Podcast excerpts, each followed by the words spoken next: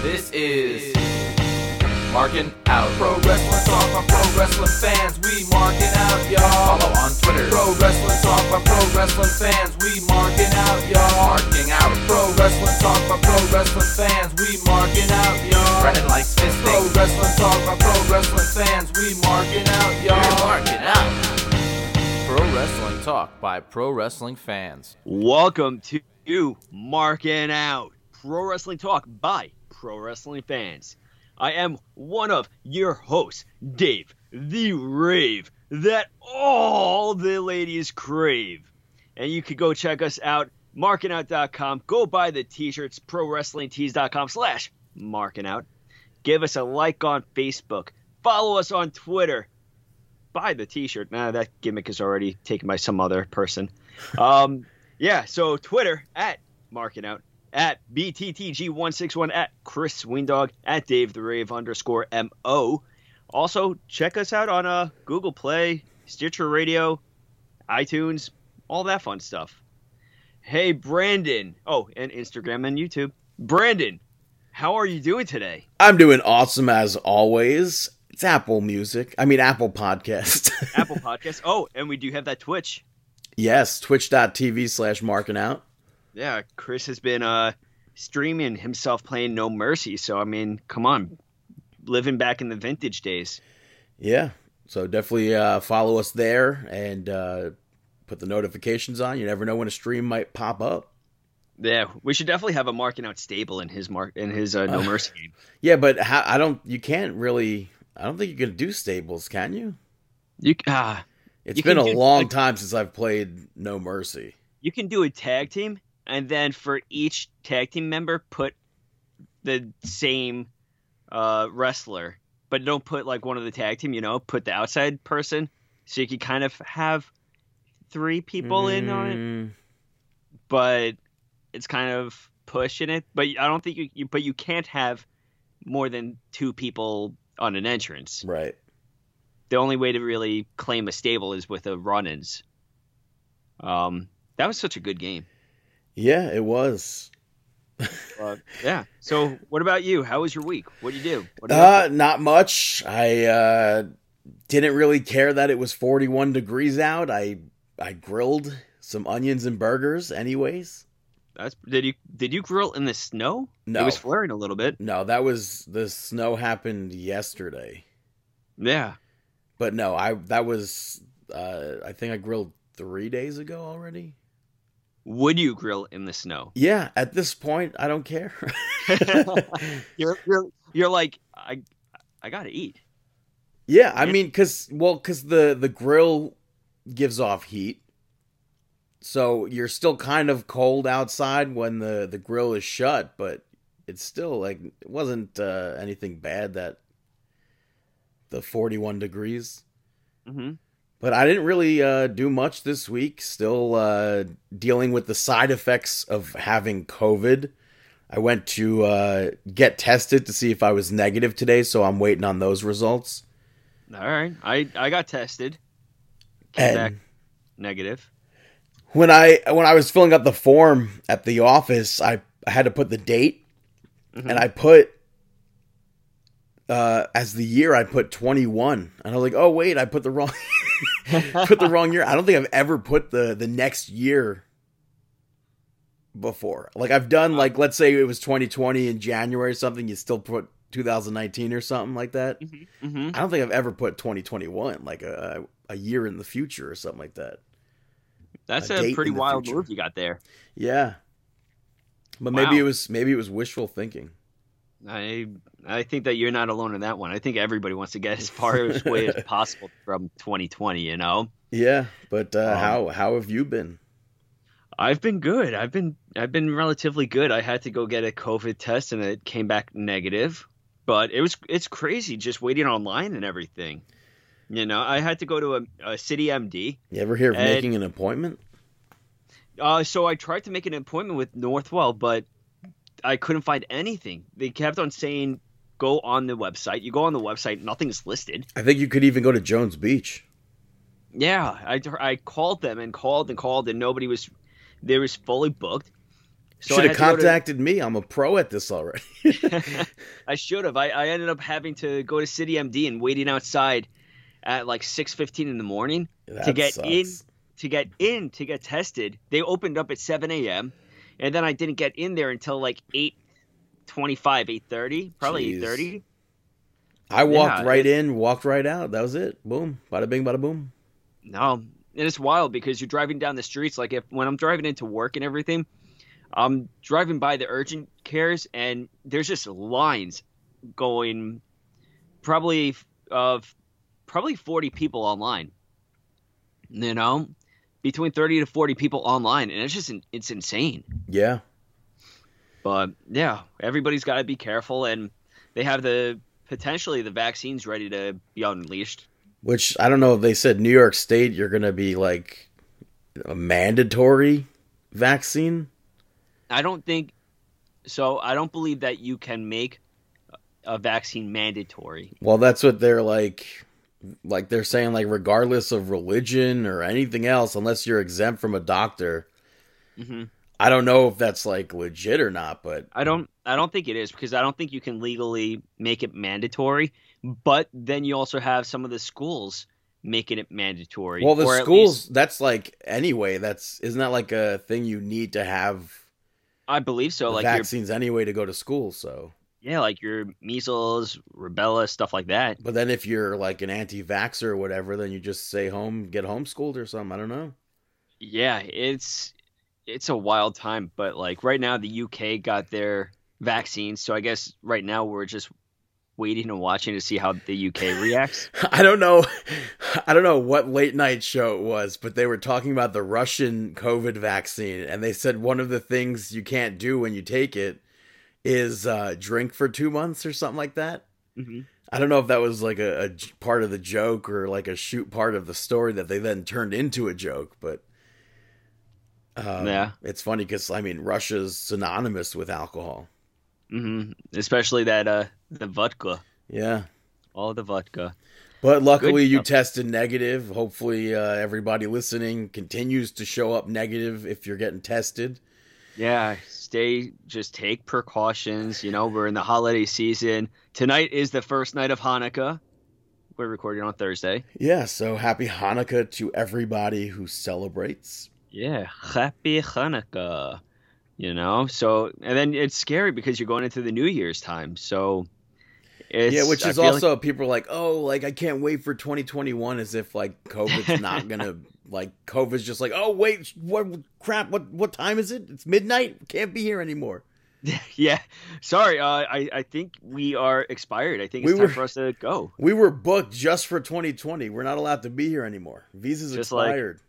I'm I'm not I'm not booked. yeah. Not booked. Yeah. All right. So good deal. All right. So what do you say we talk about some sports entertainment? That was such a natural segue.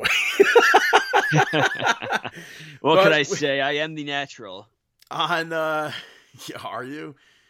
I, I don't I don't know. It, it, I said it. It didn't sound right when I said it. Oh, I'm also by the way now referring myself referring to myself as the prophet of podcasting. So oh that's a thing. that is it. Oh, the prophet of podcasting. yeah, and I googled it to make sure nobody else was using it, so Mhm. I don't think anybody else from my Google search was using it, so Let's see how long that lasts until somebody else has to use. But on Sunday, we had tribute to the troops earlier in the day on Fox. Uh, for us in New York, it was the lead into the New York Giants game. For everyone else, uh, it seemed, well, I mean, not everyone else, but depending on where you were, it it aired at different times. So I think we got it first, and then like some people, uh, it wasn't coming on till like four thirty or five o'clock. So. Mhm.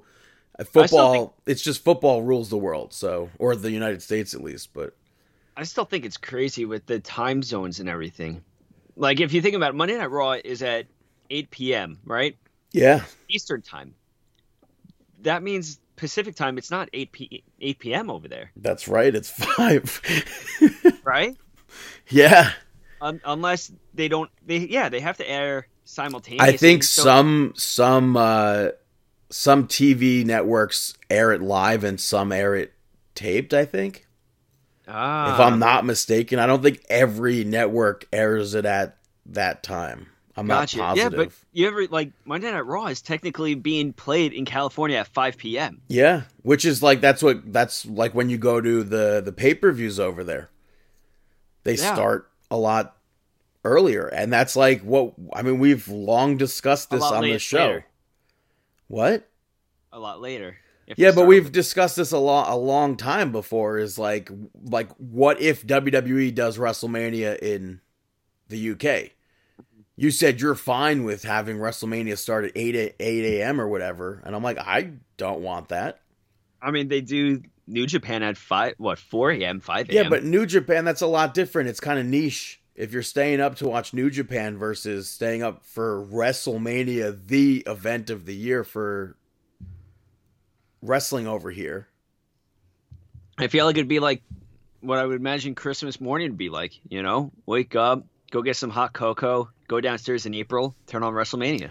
I don't know. I mean, it was kind of uh, difficult to watch Beast in the East when it was you had to like stay up for that or wake up super early for that.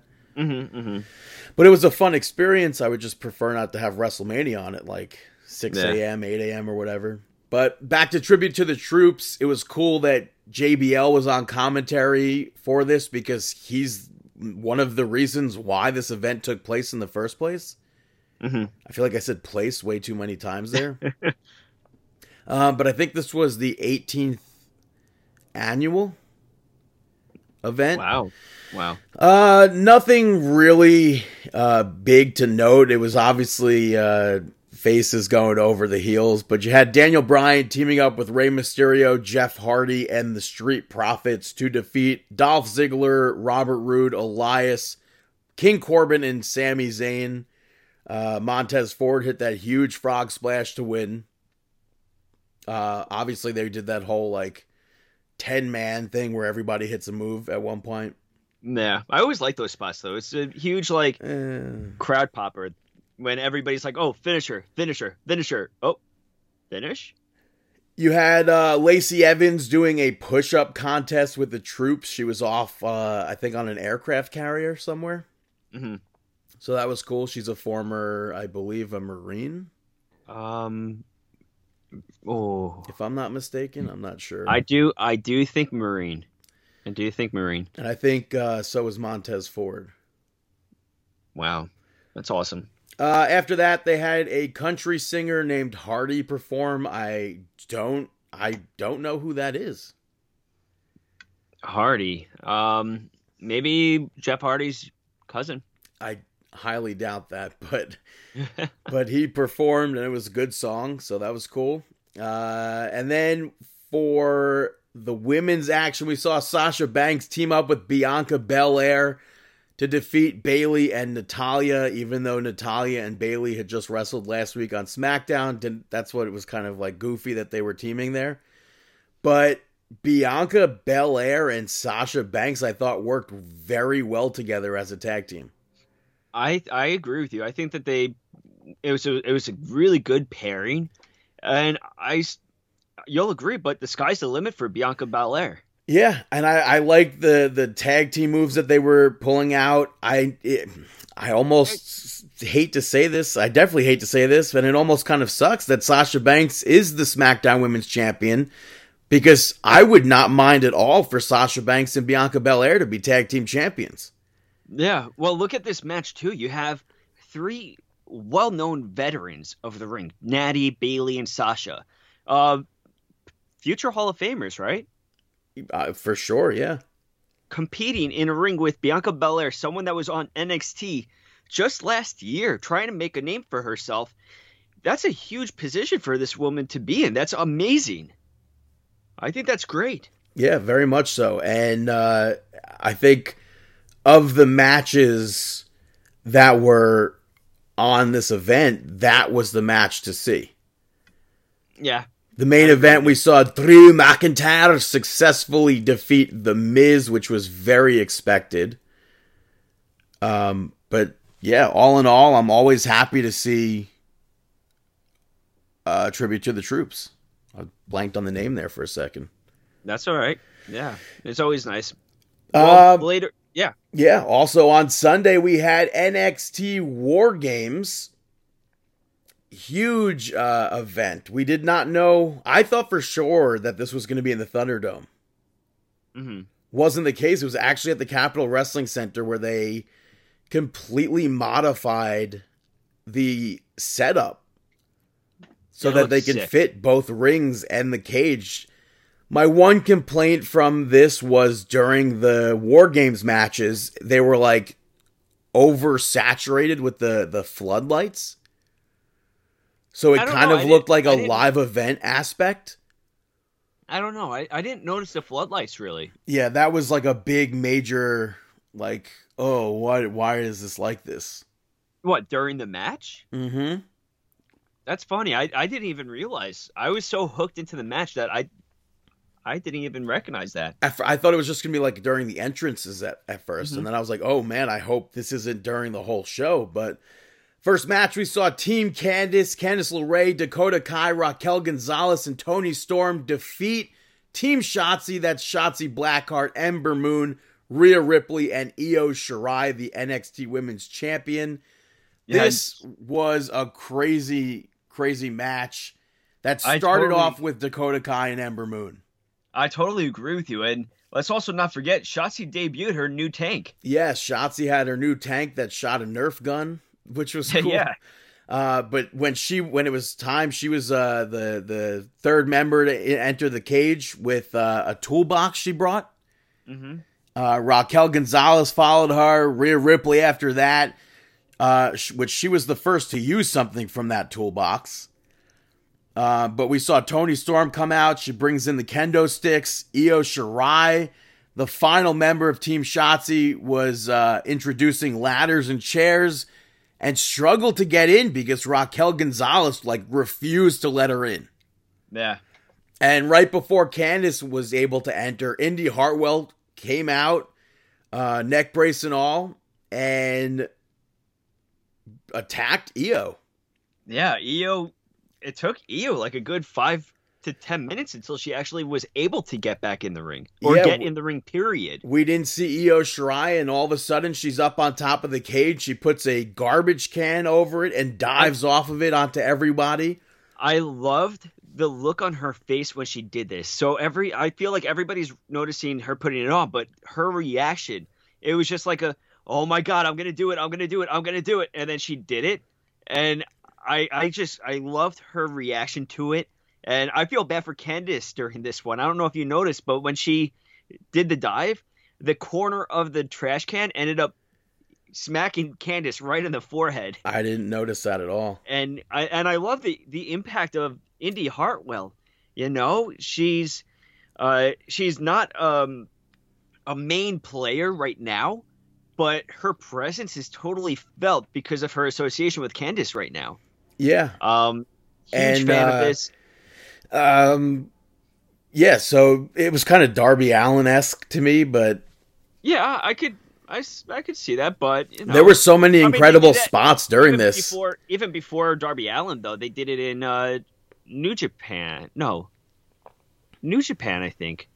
Somebody put the trash. uh, Somebody must have put the trash can on and did it dive at some point. Right. I mean, we probably. got the Attitude Era. I'm sure Al Um, Snow did it.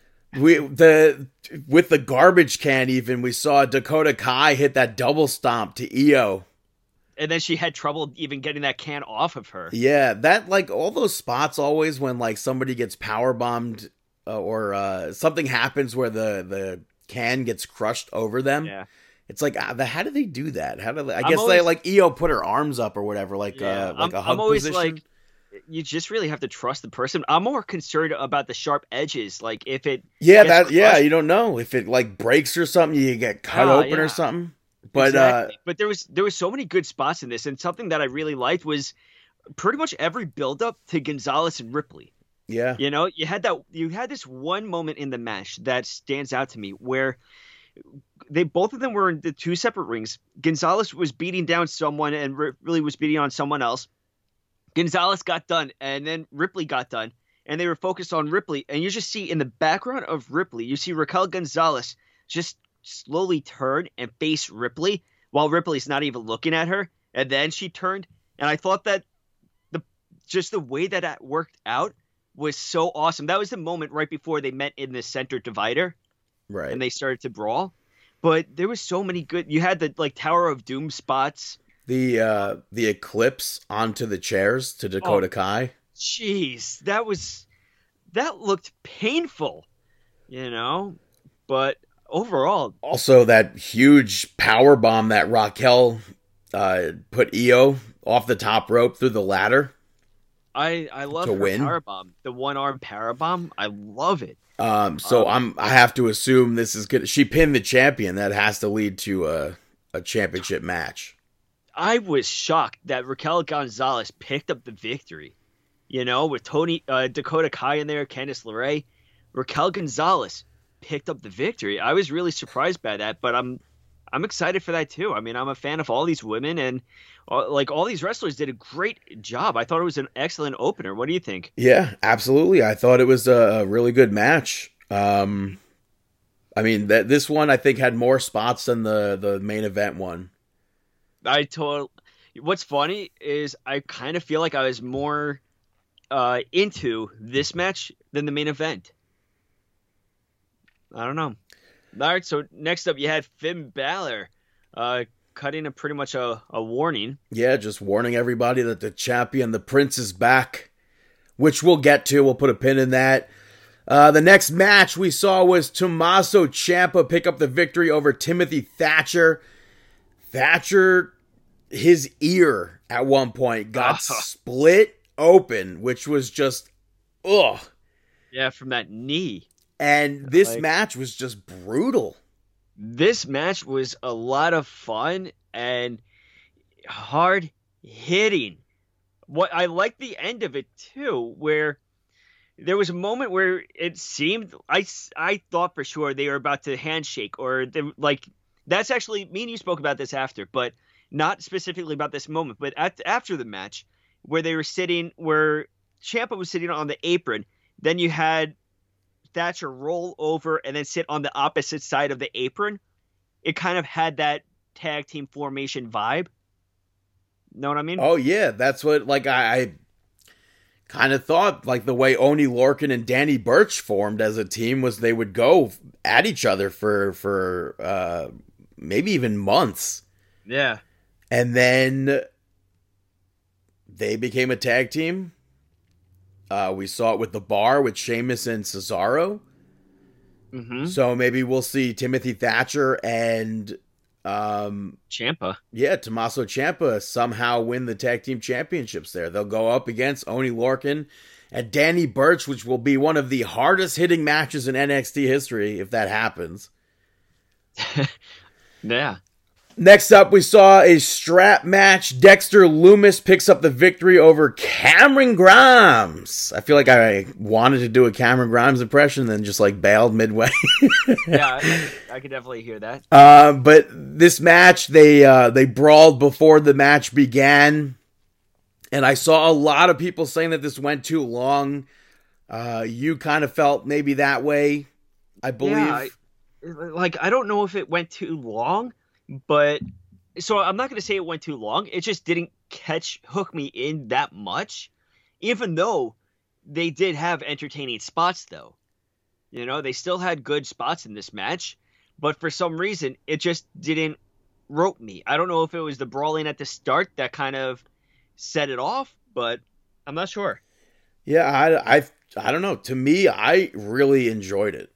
hmm I thought it was really good, and uh, I thought Cameron Grimes was going to win this. I yeah. But after this Actually, match, After this match, the lights flickered and we saw a video, a bunch of random images that finally led to a vulture. Vulture is associated with Karrion Kross, um, which people like the AEW marks were like, oh, AEW got a, a, a crow, so obviously NXT had to get a vulture. And it's like, brother. Karrion Kross, I know Sting has been associated with the Crow for quite some time now, but Karrion Kross has been associated with a, a Vulture for quite some time now. So it's not just because AEW had Sting on their program. Yeah, it's yeah, it's one of those things where this is Karrion Kross. I mean, he had that involved in his original promos too. Right. Uh, I mean, he's got a he T-shirt with it. He has it in his Titantron. Yeah, and he's got it on his T-shirts and everything. I mean, you have it right behind him on every single entrance. Whatever. Yeah. You can't please them all. No, certainly not. Uh, ne- go on. next up, you had Johnny Gargano pick up the victory over uh, Leo Ruff and Damian Priest. Leon. Uh, Leon, yeah, I don't know. you sound like Leon. commentary now. Oy vey. Uh, to become the new North American champion. Um, Or Sam Roberts. I think Roberts might have said it. so, so one thing about this match, I I was a fan of this, but I didn't, I don't understand Priest playing to Ruff in such a manner because Priest, we know him as a really hard hitter, a tough guy, somebody that you don't want to cross. So why is he sympathizing with Ruff? I don't know. I'm just I'm disappointed that Leon Ruff lost the the championship. Gargano now is the only three time North American champion. But all in all, I thought this match was good. You saw Damian Priest put Leon Ruff through the barricade with that razor's edge. Yeah, that was really awesome. I liked Damian Priest hitting the flatliner on both of them at the same time. Mm-hmm. Uh, but we saw three Ghostface show up, attack Damian Priest, who he he fights them off. Three more show up, takes him out, and He didn't just take them out. I thought that the dives to take all of them out was sick. yeah, They were Uh, like Undertaker esque dives over the top rope, you know? yeah, I do. I I feel you on that. I guess just also because of like his height and stuff like that is very similar. Uh, but just when you thought there weren't going to be any more, another one shows up, hits Damian Priest. So there, in a total, I believe there have been eight, including Indi Hartwell. Um, yeah, eight. Uh, but Austin Theory then revealed it to be himself using the "It was me" Austin line, which was just like, uh, I I, I, I laughed. uh yeah, really- but I don't, I don't know. It, it was So it was an enjoyable match. After that, they announced NXT New Year's Evil for January 6th, uh, which is the first NXT television show of the new year. Uh, interesting fact about the name New Year's Evil is that it was a random episode of WCW Monday Nitro. Huh. I, couldn't really find much information about it, but it was like a December 1999 episode where they had like some uh, tag team tournament with like the the most random of teams. That was like the gimmick of the the tag tournament. hmm Um, but yeah, it was. I think it was called that, and I also I I saw people say that maybe the the New Year's Eve show that Eric Bischoff had originally had planned to do with a Kiss concert was maybe going to be called that, but hmm that event didn't happen because Eric Bischoff got fired. Huh. Interesting facts. Main event of War Games, we saw Undisputed Era defeat for the brand. I believe that's what they're called. Pat McAfee, Pete Dunne, Oney Lorcan, and Danny Burch. It starts with Kyle O'Reilly. It starts with Pete Dunne. Oney's out next. Bobby Fish after that. Uh, Danny Burch comes out with two cricket bats, which we've seen in NXT UK before. I'm not quite positive if we've seen it in NXT. I don't I don't believe so. But um, before you continue, I'm just going to say that Dunne and O'Reilly starting off the match was amazing. That alone could be will be an amazing match, but them starting that off was perfect. Yeah. Uh, Roderick Strong was out. Pat McAfee finally enters with four tables, uh, each with a name of a member of Undisputed Era. Um, I, I like liked- um when Who- Pat Pat put Roddy through the table with the moonsault. That was that was a good spot. No, who uh someone entered with the fire extinguisher. Yeah, Adam Cole. Adam he- Cole? He, he entered last. He tried to join and uh, had to use the fire extinguisher, followed by a chair to get for the brand away from him or whatnot. hmm Pat kicking out of Panama Sunrise was was unexpected. Yeah. Um, Um, but uh, Undisputed Era power bombing uh, Pete Dunne onto Danny Burch and the table when uh, it didn't break. Mhm. So There was a- had to go up and hit that splash. I thought that was cool. you had one spot where I think Dunne had an uh, a death lock on one side, and then I think Kyle O'Reilly was beating up somebody at the same time. I thought that would have been a cool spot if both of them did a death lock, like one on one leg and the other person on the other leg. I thought that would have been a really cool spot, but overall, I think that was right before um, What is it? Lorcan. What is a death lock? Um, I don't know how to describe it. A death lock Um, is like Sting's finisher. Um, Scorpion death lock. no, no, not the scorpion death. lock. Is it lock. just a leg lock? not the leg lock. I forgot what it was. I don't remember But what the I, move. I like the I like the other spot where I think he had somebody in a in a surfboard, and Lorcan was chopping away at the guy while they were in the surfboard. Like they had they had a lot of good tag team uh, action during this match. McAfee went through the uh, the table from the middle rope when Adam Cole pushed him through it. Also, a big moment. Pat McAfee, where's McAfee? He's on top of the cage, hits that huge swanton off of the cage to hit onto everybody. Um, Yeah. And then Kyle, at the end of the match, went to hit a knee drop from the top rope onto a chair, uh, onto Oney, and he connected with that and won the match. Yeah, fun match, fun match. Moving over to NXT TV, Finn Balor opens up and uh, says that he's back. And he went to call anybody out in the back.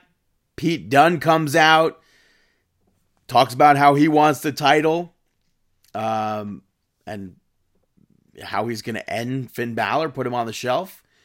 Kyle O'Reilly came out, said that they have unfinished business. Damian Priest came out. Finn Balor left the three of them to argue and said that uh, William Regal can figure out who he'll face at New Year's Evil. And then Scarlett Bordeaux shows up. In awesome attire. Um, and then Finn Balor said when Karrion Kross is ready, he's there. Yeah, said that does he always send uh, her to do his dirty work and stuff? Really sending a um an insult out to Karrion Kross with that. I thought that was Damian Priest who spoke up. Oh yes, that was Damian Priest that said that. Yeah, so Priest spoke up about Damien about uh, Karrion Kross, but after that we saw Pete Dunne get attacked by Killian Dain backstage, which it's been uh, just over a month since we've seen Killian Dain at NXT. Wow. So that got set up for a, a match later on. The match afterwards, we saw the first match. We saw Jake Atlas with, I would say, a surprising victory over Shane, uh, or is it Shane? Uh, Swerve Scott. I can't think. Isaiah Swerve Scott. Jeez, Shane Yeah. Strickland, Isaiah Swerve Scott. I knew it wasn't Shane anymore. yeah. Um, but I feel like not much really happened in this match. We had um, a cool pin reversal by Jake Atlas. I don't know. I, I've it was like a pin into a pin, like a, a normal pin though. hmm So I thought that was cool. But afterwards, I think is the bigger storyline where Isaiah Swerve Scott refused to shake Jake Atlas's hand. So now maybe we're gonna get a heel Swerve Scott here. Yeah, I I definitely believe that. Next up, you had the grizzled young veterans pick up the victory over Ever-Rise and Emporium. Um, Imperium, brother. Imperium, yeah, Imperium. Emporium. um, I I like the start. awesome. Yeah, the start of the match. They refused to wrestle, but both teams went after them. Um, but yeah, I just I'm such a fan of Ever-Rise, and I thought maybe they would win with a sneaky, like unexpected victory, which almost did happen here. Oh yeah, they almost stole it. but unfortunately, uh, grizzled young veterans back on their win streak picked up that victory.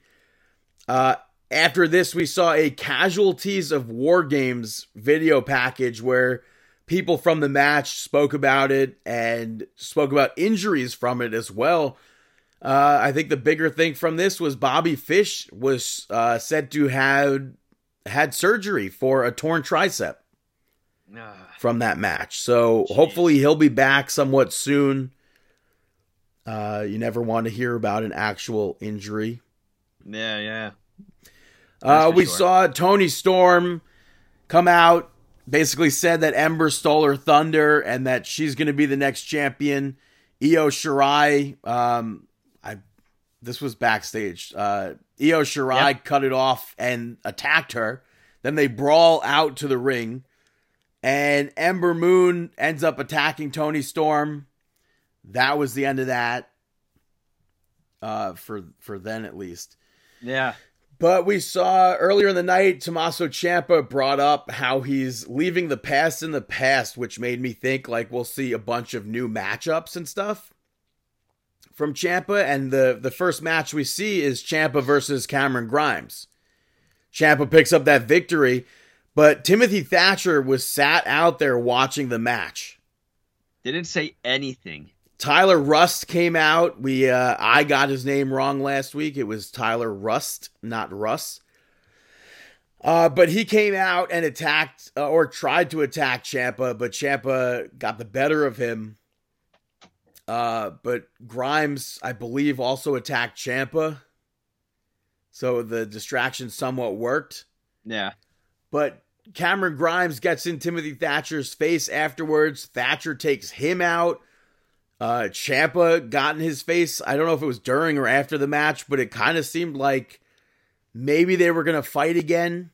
It was they got into each other's face right before Grimes got attacked by Thatcher.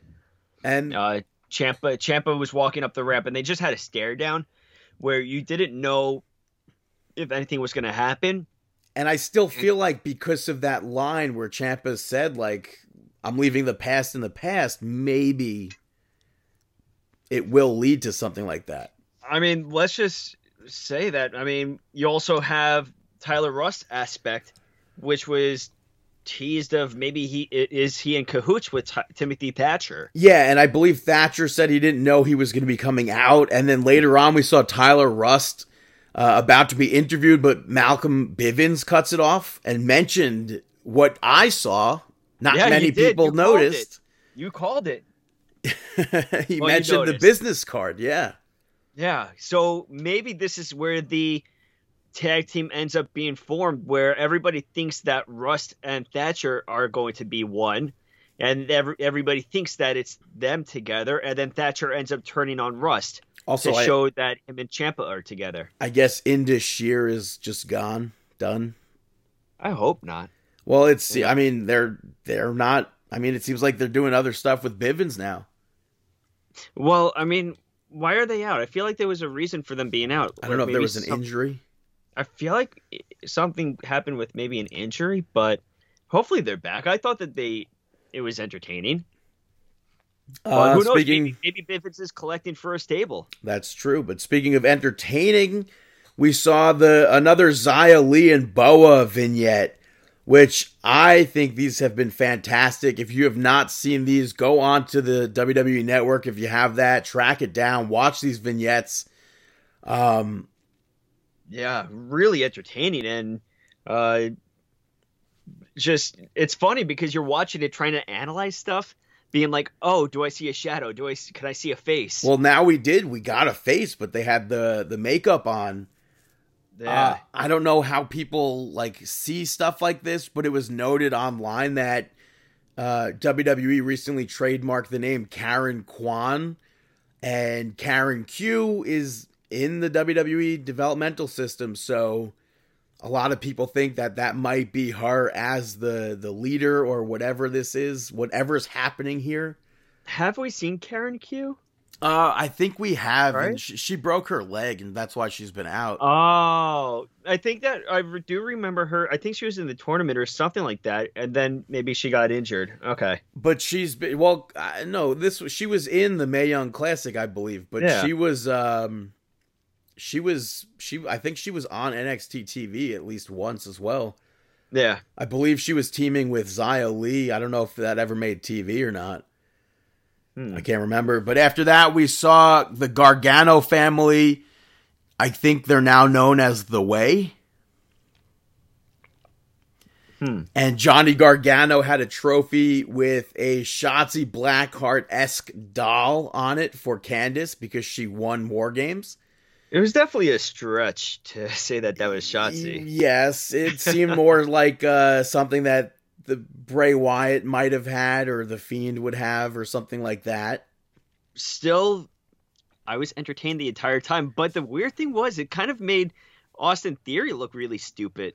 Yeah, You know, they like- I don't know, they made him look stupid, which I'm I guess I'm fine with that. I'm Uh, fine with it. It was just weird. And yeah, I mean, and Johnny makes made- a really good like heel like doofy guy. Yeah, but they made like Indi Hartwell being like in control of Austin Theory, being like, "Calm down, like, come on now." When what's funny to me is I view Indi Hartwell as kind of like an iconic ditzy, you know. like I don't like. Maybe Wait, not did you ditzy, say iconic? Yeah, yeah, yeah, Because she's from Australia also? yeah. Well, I definitely I, I said it from the I said it from a few months ago when I first started seeing her. I really think that she would fit right. She has that kind of iconic personality and stuff. If that makes sense, Yeah. you know. But this segment was cut off by Damian Priest, but he gets attacked by Karrion Kross. So I thought that was Karrion- interesting because we thought maybe Damian Priest would be, uh, or Karrion Kross would be going after Finn Balor. But well, it I mean, seems like to- yeah, I don't know. I mean, well, we don't know with that that match or whatnot. Well, with Priest saying that what he did, he definitely set himself up. I didn't expect it to happen that night. I thought maybe next week we would see Karrion Kross attack Priest. Do you think it's possible that we see January 6th Finn Balor versus Evil for the NXT Championship? That'd be cool. Two Bullet Club members? That'd be really cool. I think that more likely we're going to get Damian Priest versus Karrion Kross on a NXT episode, and then we'll get Balor versus Karrion Kross at that New Year's Evil instead Um, of instead of uh, Kross Priest. Then I feel like Kross and Pr- Kross Priest is going to happen sooner. Well, later on, we saw Leon Ruff asked about Damian Priest and his tag team match against Johnny Gargano and Austin Theory next week. Um, and because Damian Priest was out, they didn't have a he didn't have a partner. And Johnny Gargano walks in and he goes, "Hey, you could you could take us on two versus one." Gargano and and uh, Theory leave, and Kushida steps up and offered his partnership. So maybe Kushida, I think we've said this, maybe he'll be next in line for the North American Championship. I hope so, but Kushida confuses me so much. Is he is he heel? Is he face? I don't know anymore. Is he just angry? is he just angry at every opponent? I don't know what to feel about Kushida, but I do know what to feel about him being a great wrestler, and I think that North American Championship would be great around his waist. Taking the pin out, Pete Dunne defeated Killian Dain in a match. Uh, Oney Lorcan and Danny Burch came out during this, but Drake Maverick uh, chased them off at first, but he turns his back on them and they ran back down, attacked Drake Maverick, which distracted Killian Dain. He went out after them. He gets in the ring. I believe he got kneed in the face. And then Pete Dunne hits him with the bitter end to win the match. This was another good match, though, a hard hitting match. Uh, I, I kind of missed the team of Drake Maverick and Killian Dain. It's yeah, it's it's weird that they split them out after building them up. Well, I don't think they, they didn't. I don't. They definitely they- didn't split yeah, them they up. split them Maverick up was out here to, but- to stick up for Dain. Yeah, that's true. That's true. Uh, and then in the main event, we saw Raquel Gonzalez defeat Ember Moon.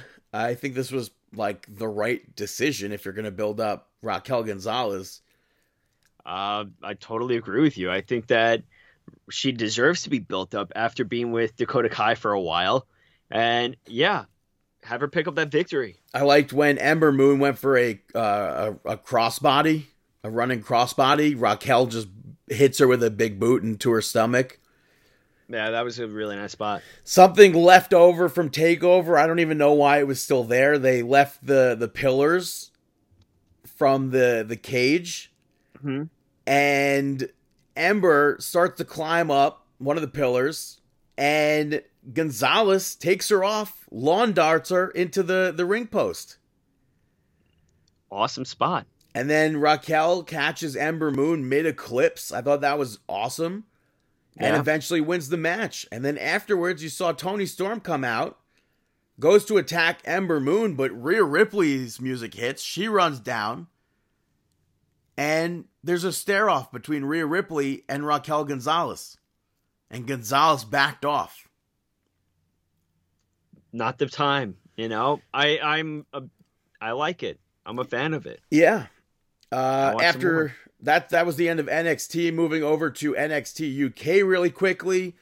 Uh, the cruiserweight champion Jordan Devlin defeated Oliver Carter to retain the championship. So every time Jordan Devlin will be having a match, it will be for the cruiserweight championship.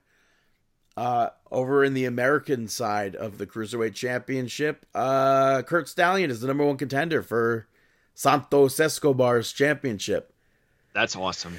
We saw the debut of Noam Dar's Supernova Sessions, a new talk show where he had the UK Heritage Cup tournament winner A Kid on, and Dar tried to get him to thank him for being his mentor. And A Kid was just like, You're not my mentor, it's Tyler Bate. And then Tyler Bate returned, which was kind of spoiled by the WWE Network's thumbnail, but that's fine. Uh, and then Tyler Bates said that he wished that he was able to compete in the UK Heritage Cup tournament. And Dar kind of like, oh, like he's saying he could beat you. And then suggests A Kid versus Tyler Bate, which ends up being the main event. We saw um, after that, Isla Dawn defeats Xia Brookside with the distraction from Nina Samuels. Main event though, A Kid picks up the victory over Tyler Bate to retain the Heritage Cup tournament. This was under the British rules, like the tournament itself was.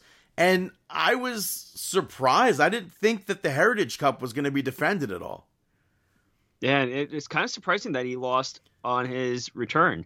Yeah, that that's also a surprise. Um, but this was a really good match. So, and and um, maybe you know, two weeks or one week from now, people will finally be like, "Oh, this was a good match." hmm Where did you hear people say that it was a good match first? Right here on Market.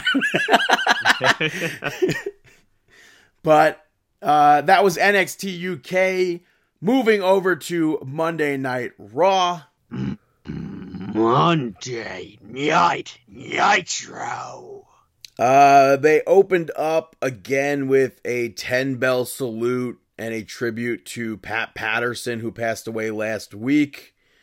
Um, unfortunately, this past week, Tom Lister Jr., Tiny, uh, known to the wrestling world as Zeus, known to many people as Debo from Friday, um, passed away at the age of 62. Yeah, very, very unfortunate, and you know, it, it's always awful when stuff like that comes up, and it's it's even more awful when it's really like back to back with things, you know, Yeah. like you have Pat Patterson, Zeus. Uh, it's just very unfortunate. Yeah. very sad. and uh, he started out as an actor. I I would have to assume became a pro wrestler because of No Holds Barred, where he played Yeah. Zeus opposite Hulk Hogan. Yeah, that's got that got him into it. Yeah, and then from then he's like, I mean, Debo is a very famous role Yeah, from yeah, Friday and um, Friday after next. Yeah, or next Friday, not Friday after next. Nah. Next Friday. Also, he played um, uh, Cassius in Little Nicky. hmm Somewhat recently, he was a a voice in Zootopia in uh, Disney's Zootopia. So our condolences go out to his friends and his family. uh, moving on to actual stuff on Monday Night Raw, Randy Orton opened it up to speak about the Firefly Funhouse, which gets cut off by Bray Wyatt hosting a game show called Let's Get Randy.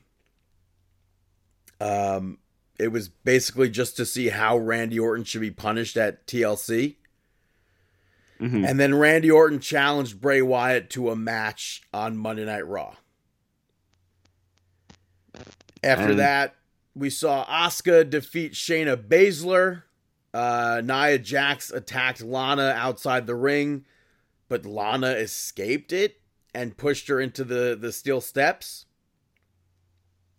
Yeah, very um interesting, but Lana's playing that like cat mouse game. Yeah, and then she Um, she went onto the ring apron, jumped onto Nia Jax, who caught her, and it looked like she was maybe going to get power bombed through the uh, the announce table, but Lana reversed it with a, a Hurricane Rana into the announcers table. You know, I was hoping that she was going to go all Lio Rush on Nia Jax and start just you know, you know just jumping onto the barricade and then doing a little flip over Nia Jax and landing on her feet. Yeah, which con- just- congratulations to Lio Rush for being the actual demo god of Wednesday Night Wars Wow, with uh, the the challenge. MTV's the challenge. that's really cool. But uh, after Shayna Baszler was distracted with Lana and Nia Jax ringside, and Asuka unfortunately gets the victory with a stupid, stupid, stupid schoolboy finish. That schoolboy, I hate that schoolboy. We literally saw that ending last week. Yeah, with reckoning. I think it's absolutely absurd, but next week we're going to see Lana take on Nia Jax.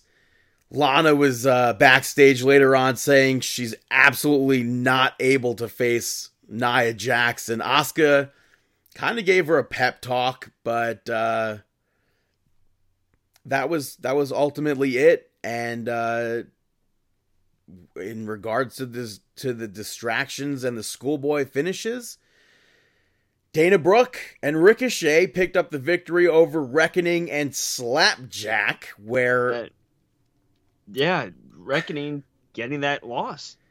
Again, I, and I feel like not much even happened in this ring, in this ring, in this match.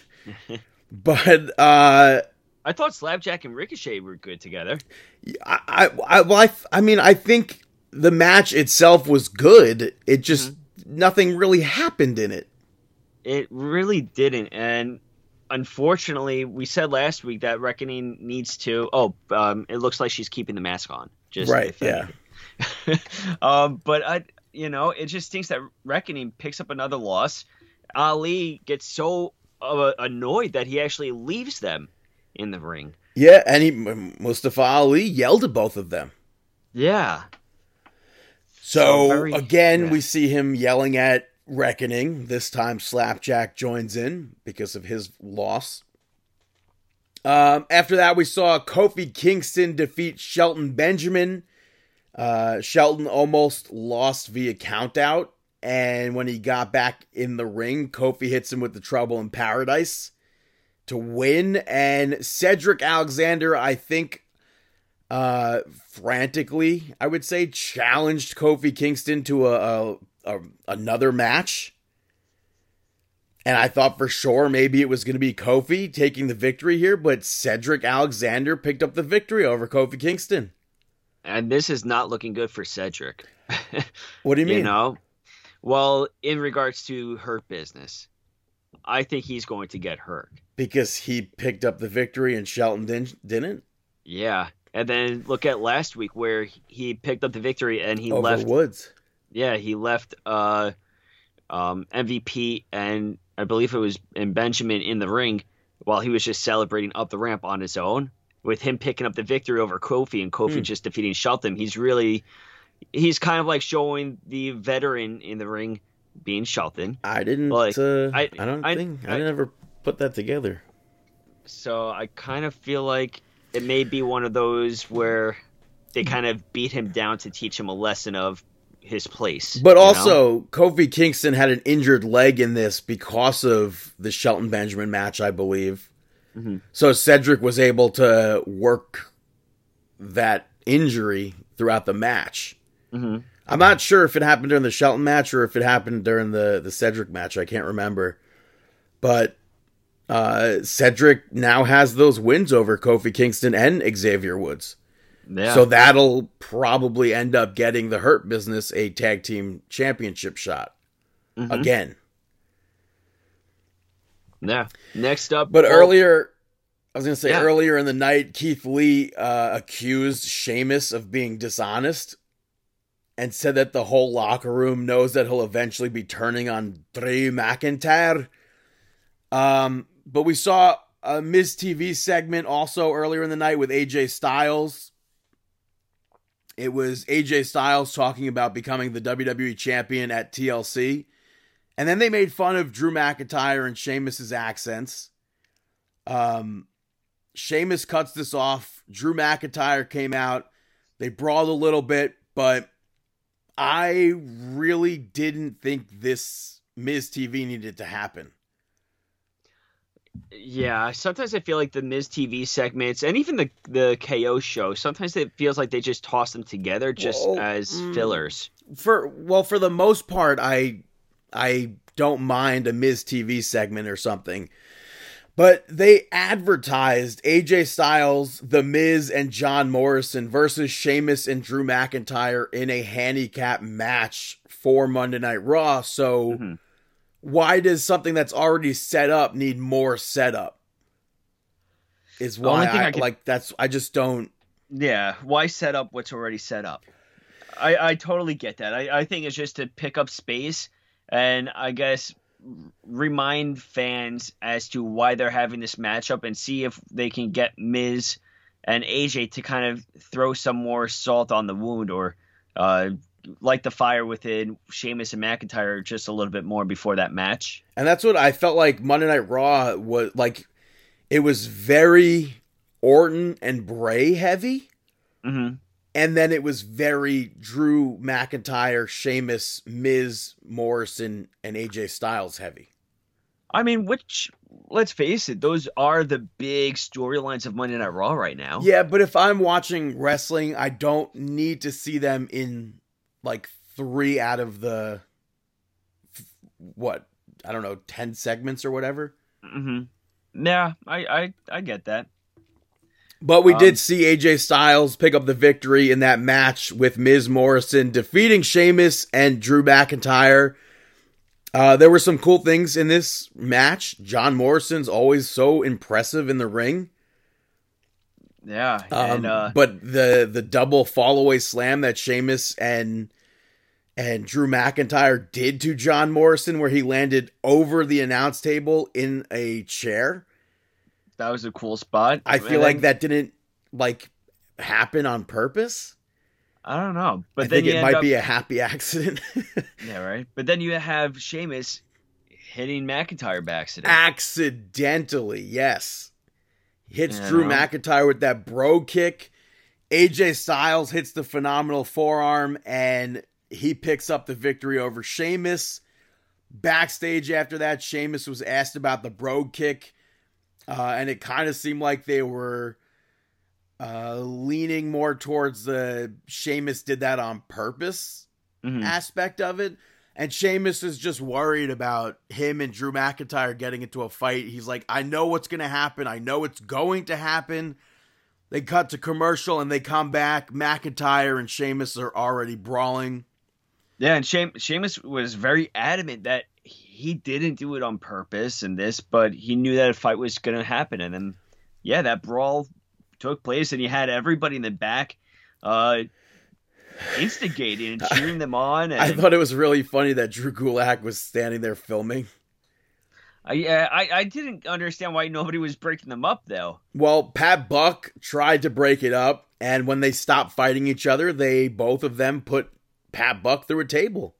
hmm And then they just walked away, gonna go grab a beer together. Yeah, so that's similar to what we saw with Cesaro and Sheamus eventually. hmm Um, never saw that with Oney and Danny Burch to my knowledge, but I mean, they're still looks like they're friends right now. So, Yeah. Uh, next match we saw was Bobby Lashley defeating Jeff Hardy.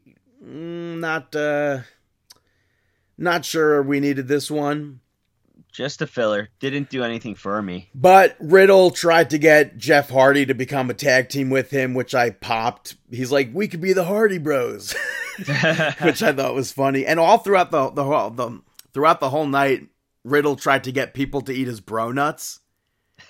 yeah. Um, not sure creative thought that through, but uh, I, MVP. I have a feeling that they did. but MVP got up on the ring apron during this, and uh, Riddle ran down to to make the save and help Jeff Hardy out, but Lashley still won the match. Um, Uh, The conclusion of Monday Night Raw. Randy Orton and Bray Wyatt ended up going to a no contest. which I have to say, I'm kind of disappointed because Monday Night Raw advertised that Randy Orton will be inviting himself to the Firefly Funhouse. Yeah. And we saw the the Firefly Funhouse segment in the beginning when Bray Wyatt had that game show and accepted Randy Orton's challenge. But Randy Orton never made it to the Firefly Funhouse.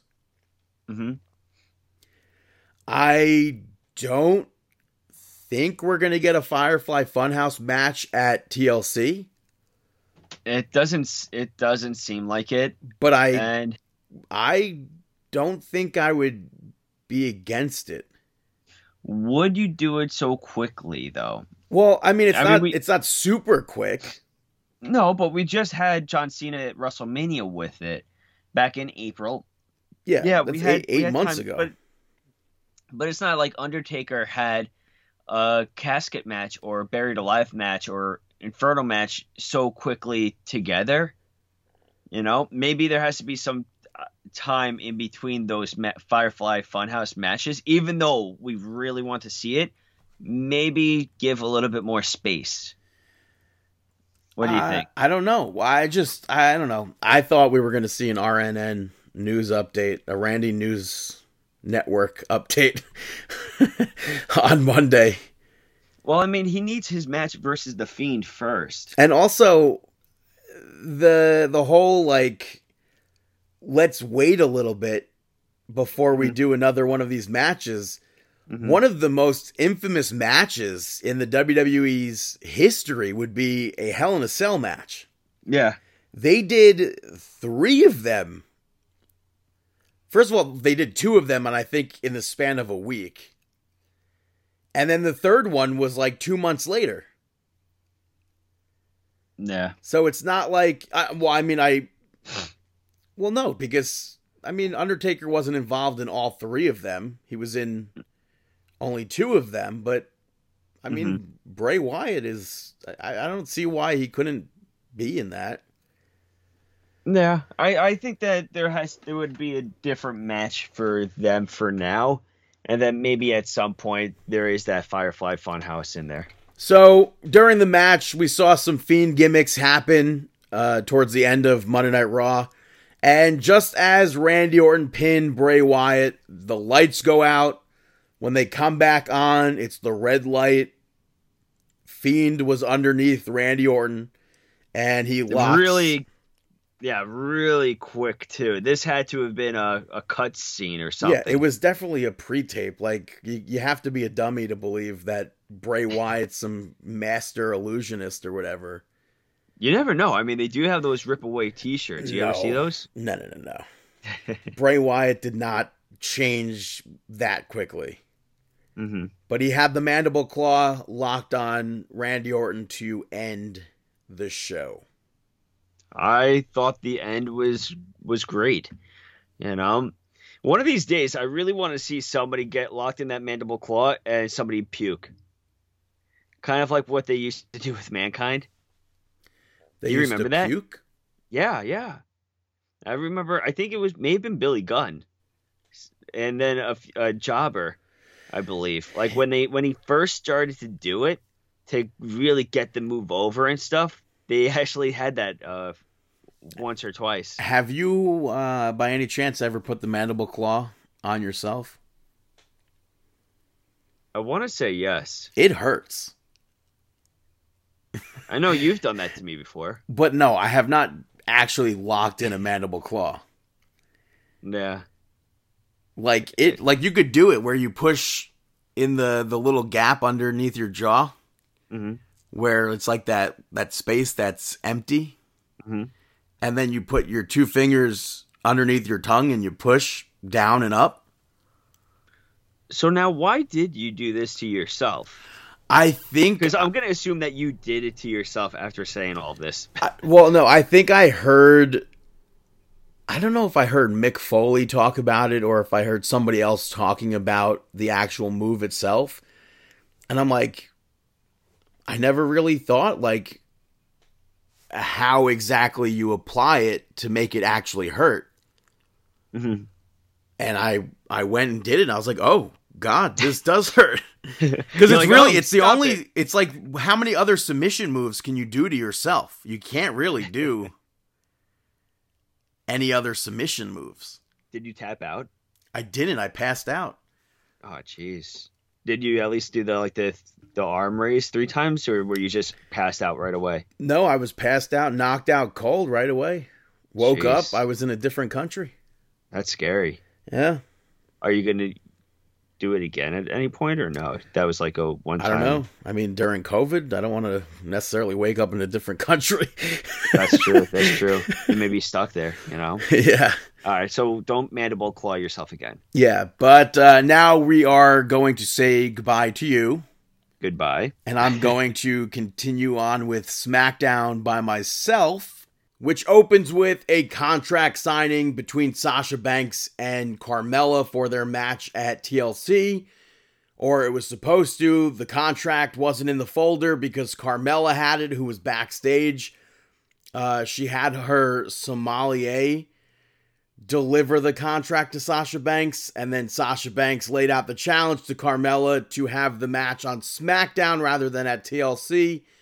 And then Sasha attacked the sommelier. First match of SmackDown, we saw Dolph Ziggler defeat Montez Ford. Before the match, Dolph Ziggler and Robert Roode were said to have said that the Street Profits were too funny to make money, basically. Uh, Robert Roode tried to get involved in this match at one point, but Angelo Dawkins got in the ring, and then the Street Profits music hit, and solo cups started raining ringside, which I thought was funny, and I guess it kind of plays into them being funny. Uh, I am happy to see blue solo cups finally now that they're on SmackDown. But later on in the match, Robert Roode attacked Angelo Dawkins ringside. Dolph Ziggler was able to take advantage of that. He knocked uh, Montez Ford off the top rope, hits him with the super kick, and picks up that victory. After that, we saw Sami Zayn backstage, kind of hassling a t shirt person or a merch guy why he doesn't have a t shirt, asking why he doesn't have one. Biggie steps up, who has a brand new t shirt, cuts him off, and had Apollo Crews show Sami Zayn a new t shirt for Sami Zayn. And it was a stick figure shirt, which I thought it reminded me of uh, El Generico's old t shirt. And I kind of feel like if they push Sami Zayn properly, um, I feel like that T-shirt, in exactly how it looked, uh, I feel like it would. I think it would sell on WWE Shop. But Sami Zayn goes to the ring and spoke about how he doesn't get any respect and how he deserves to have merchandise. And this part caught me off guard. He brought up how WWE for the past week celebrated Pat Patterson so much and how the current Intercontinental Champion gets treated so terribly. Uh, and then Sami Zayn picked up the victory over Big E via countout. It turned into a cat and mouse chase around the ringside area. Uh, Big E getting caught behind the the commentary chairs was, I guess, funny. It probably wasn't supposed to happen, but this they go under the ring. Uh, Big E chases Sami Zayn under there. Zayn was able to get in at the last second. And I don't know why, but I thought Sami Zayn was going to win by cheating. Not that he cheated to win here, but I just had a feeling that there was going to be some sort of cheap victory with Sami Zayn there, and that turned out to be that. After that, backstage, we saw Bayley cut a promo, uh, basically wishing Carmella good luck in the match uh, later on. And then she turned her attention to Bianca Belair, who showed up behind her with receipts about who she's uh, defeated in the in recent history. Belair puts herself over, puts Bayley down. Nothing really came of that, but um, I don't know. Maybe we'll see a. I don't know. I feel like we don't really see women in the kickoff matches of TLC ever, but maybe that'll be a kickoff match. We saw Carmella being interviewed, and she said that she made Sasha Banks relevant and basically said that she'll be the one to win later on. After that, we saw Kevin Owens come to the ring while Roman Reigns and Jey Uso were backstage talking. Jey volunteered to go get him. And that took absolutely forever for Jey Uso to get out there. Kevin Owens was able to take out a table, a ladder, and chairs, set them all up, and cut a promo about the table, ladders, and chairs.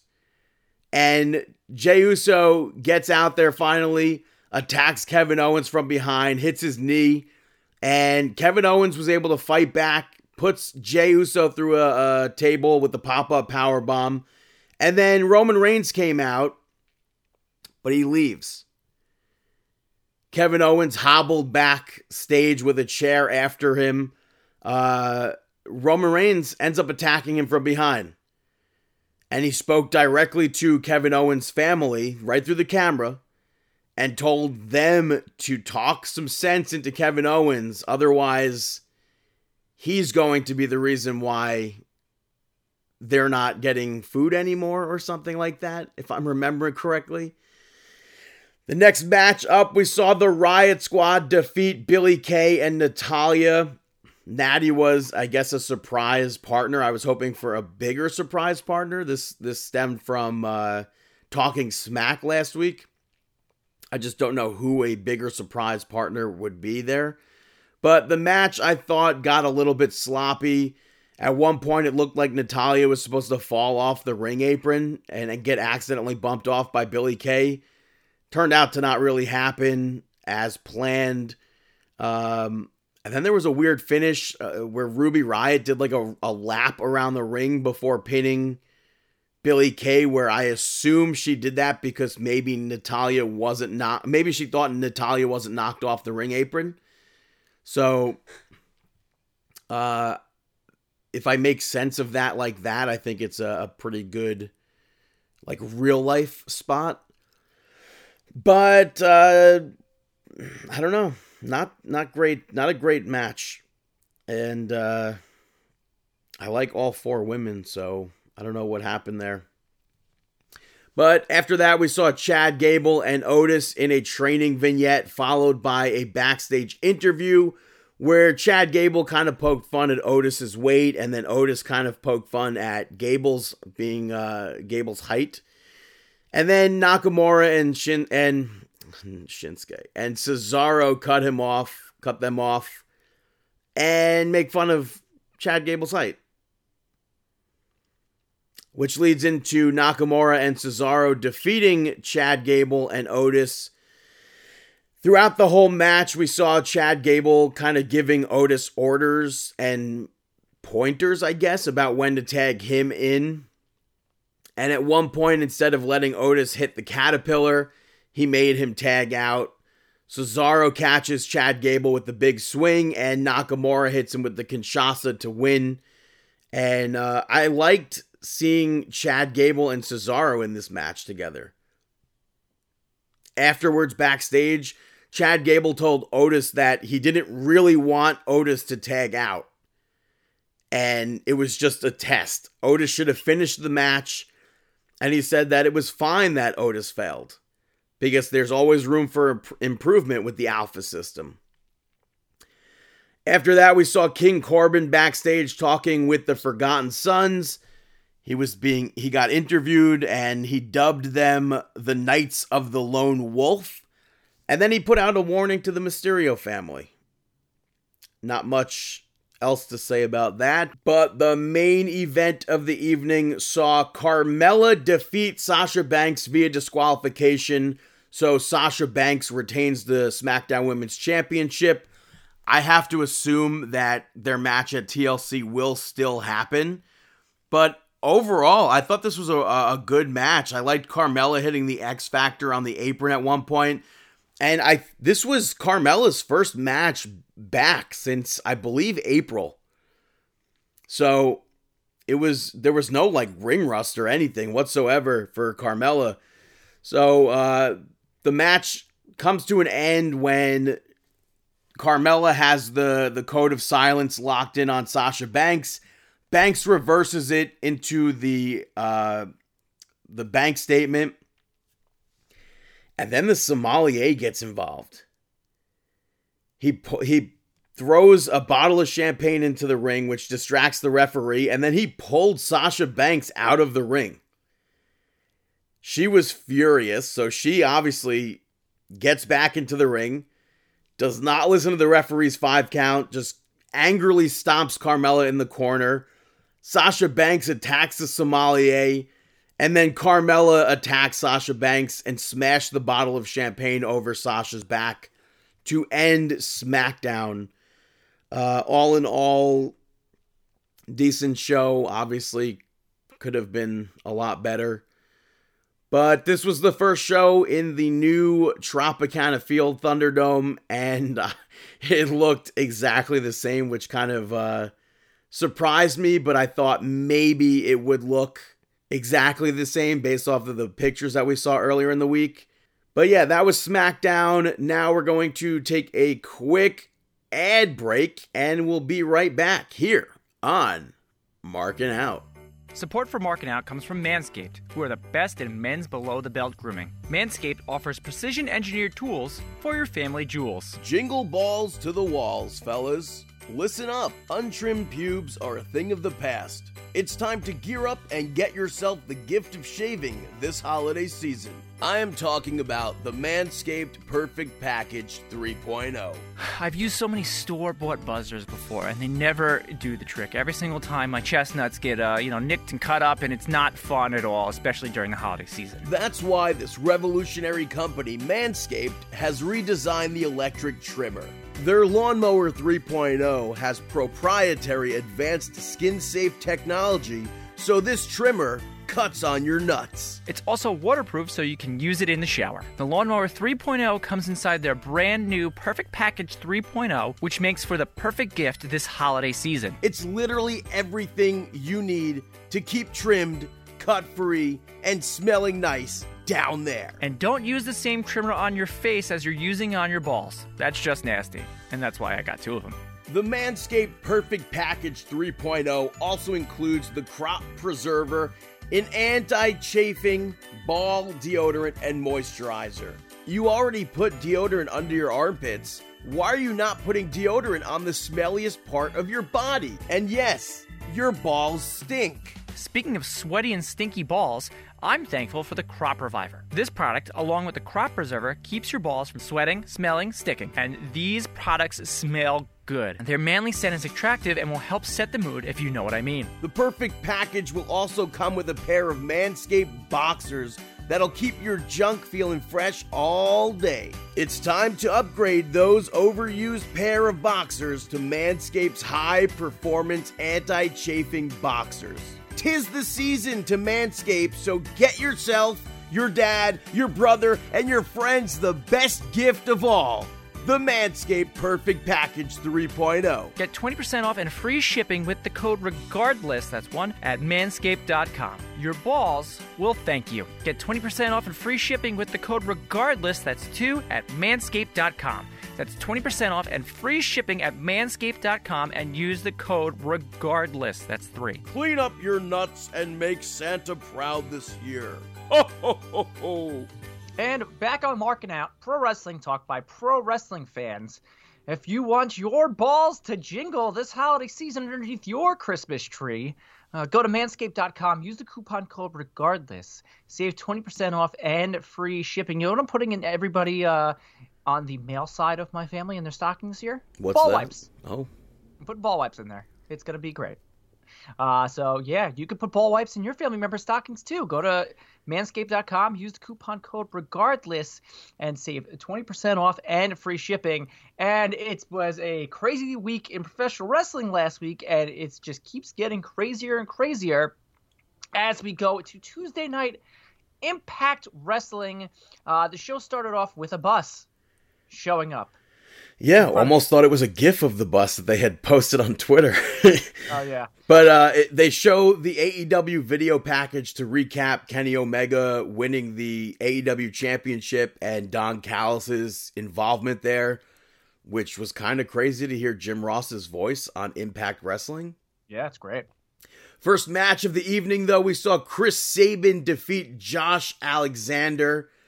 Um, Sabin used a quick roll up to win, which I wasn't a big fan of. I'm never a big fan of those quick roll ups.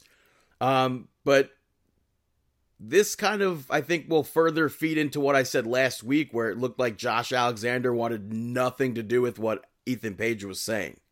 a split up of the North, you could say. You know, there's all those reports that saying that Ethan Page is uh, doesn't have a contract with Impact after this last set of tapings. So um, It'll be a real shame if they split, I know because they were the best tag team of this year, despite Yeah. what all the marks think. despite what PWI says. Yeah, FTR not not even top five, not not even close. Uh, after that, we saw Moose and Chris Bey, where Chris Bey tried to uh, go over strategy for their tag team match. Moose kind of wasn't having any of it, uh, which then leads into a Tony Khan and Tony Schiavone AEW ad. I love this. But like, can you maybe admit that Tony Khan was maybe the most unnatural forms of a human? I don't care. I uh, listen. I'm not. Listen. Listen. You, Mister Un, Unforms of a Human, trying to do cooking with Brandon, filming with you. I thought this was hilarious. I thought I thought it was supposed to be cheeky. Um, somebody this week mentioned it was like those old school '80s um wrestling.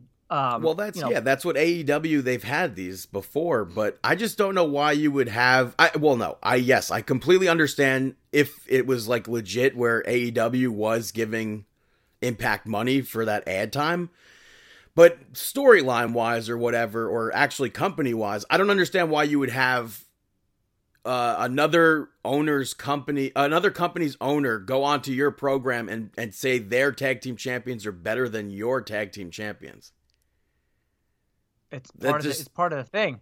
You're supposed to hype up your. What are you just supposed to be like? Oh yeah, listen, the Good Brothers are good. Uh, yeah, the Good Brothers are ten times better than no, Young Bucks. No, he's hyping up his own. He's supposed to do those things. As an owner, you're supposed to think that you're. You think Vince McMahon would go on something else and be like, oh yeah, uh, the New Day, they're not that great. No, he'd be like, the New Day are the best tag team in the world. Yeah, but I'm like from a company standpoint, why would Impact accept that? Um, I mean, we already Because know. they're No, we're, they're in cahoots. Because they're They're, letting in Don cahoots. Callis go on their show and hype up their guys too. I don't. Callis didn't hype up anybody from Impact. I know, but uh, but what what he, when Don Callis first appeared, and, and they had uh, as the lower third, it said Evie, of uh, whatever it is, executive vice president of Impact Wrestling. Yeah. They let him do that. Well, that's what his title is. I, I just have to assume that maybe this is going to be leading to Young Bucks versus Good Brothers. Probably, but Has all in be. all, I love this. I love this. I thought it was cheeky. I loved the the rib they made at Impact Wrestling. It's like, oh yeah, Tony, you were at uh, Impact Wrestling. Where he's like, yep, for one day, and then I quit the business for 18 years, and it was Yeah. so like subtle. And he it. was. That's why I thought it was great. Do you, you don't remember Tony Schiavone on Impact, do you? For the one day, no, apparently got blonde hair, Yeah, it was the weirdest thing. It wasn't like fully blonde, but it was like like weird frosted highlights. tips. It kind of like frosted tips, but kind of like just like a lighter Tony Schiavone hair color, I guess. Okay. But it was like it's the weirdest segments. He, like to put perspective, Percy Pringle was involved, Okay. so that was even more weird. But after this, we saw Brian Myers defeat TJP, and I fully expected TJP to win this match just to uh, kind of embarrass Brian Myers if he lost. But he didn't. He hits the clothesline from Stanford for the win. Yeah, and then afterwards, Rohit Raju made fun of TJP for losing, and uh, I think he announced the final uh, defeat Rohit challenge will be have happening. And final resolution? Yeah, I, yeah, I believe I believe you're right on that one. I remember. Um, but I don't know how it's going to end with TJP winning. I don't know He's if gonna he's going to be suicide. Yeah, that's. I mean, we've probably we've been saying that for a bit now.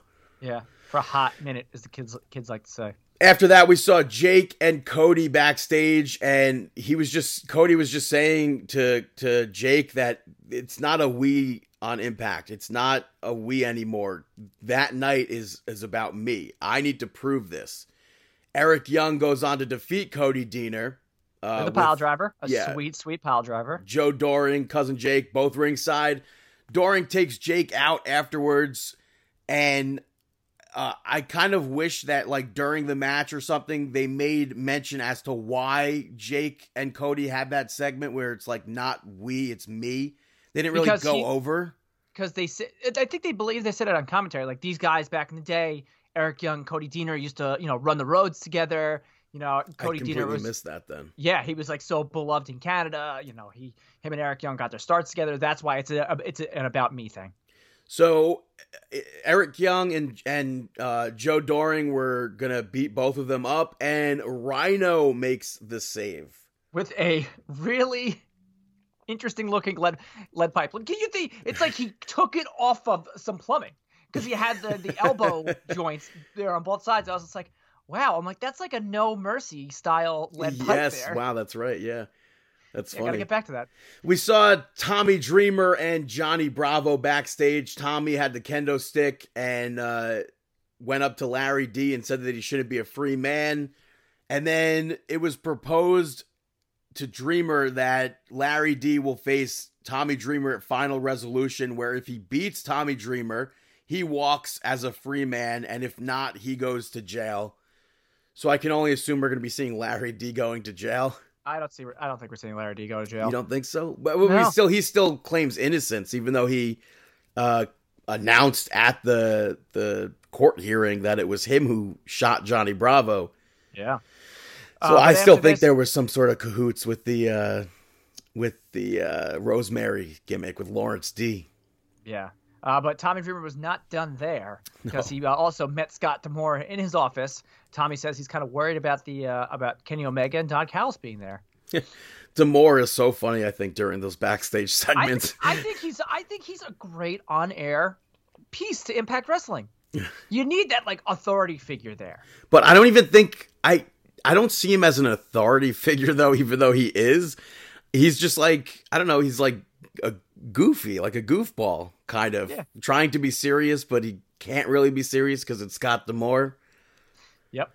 Uh, next up, wise, you had Rosemary and Taya Valkyrie uh, defeat Kimberly and Deonna Purrazzo to advance to the next round in the Knockouts Tag Team Tournament. Um, I was really expecting Deonna Purrazzo and Kimberly to win this. I was not. Really? I was hoping that Rosemary and Ty would win this, and I almost feel like they're going to wind up as champions. You think so? I almost I think, it so. needs to be And Tasha Steelz and Kiera Hogan. well, I think they're the more like I think because Rosemary and Taya are more established. okay. Um, however, this could still tie into the who shot Johnny Bravo thing Why? Ooh, okay. because he still Bravo still walks around with Mundo He does. and he was still involved with Rosemary. That kind of went nowhere so far. It's a mystery up in the air.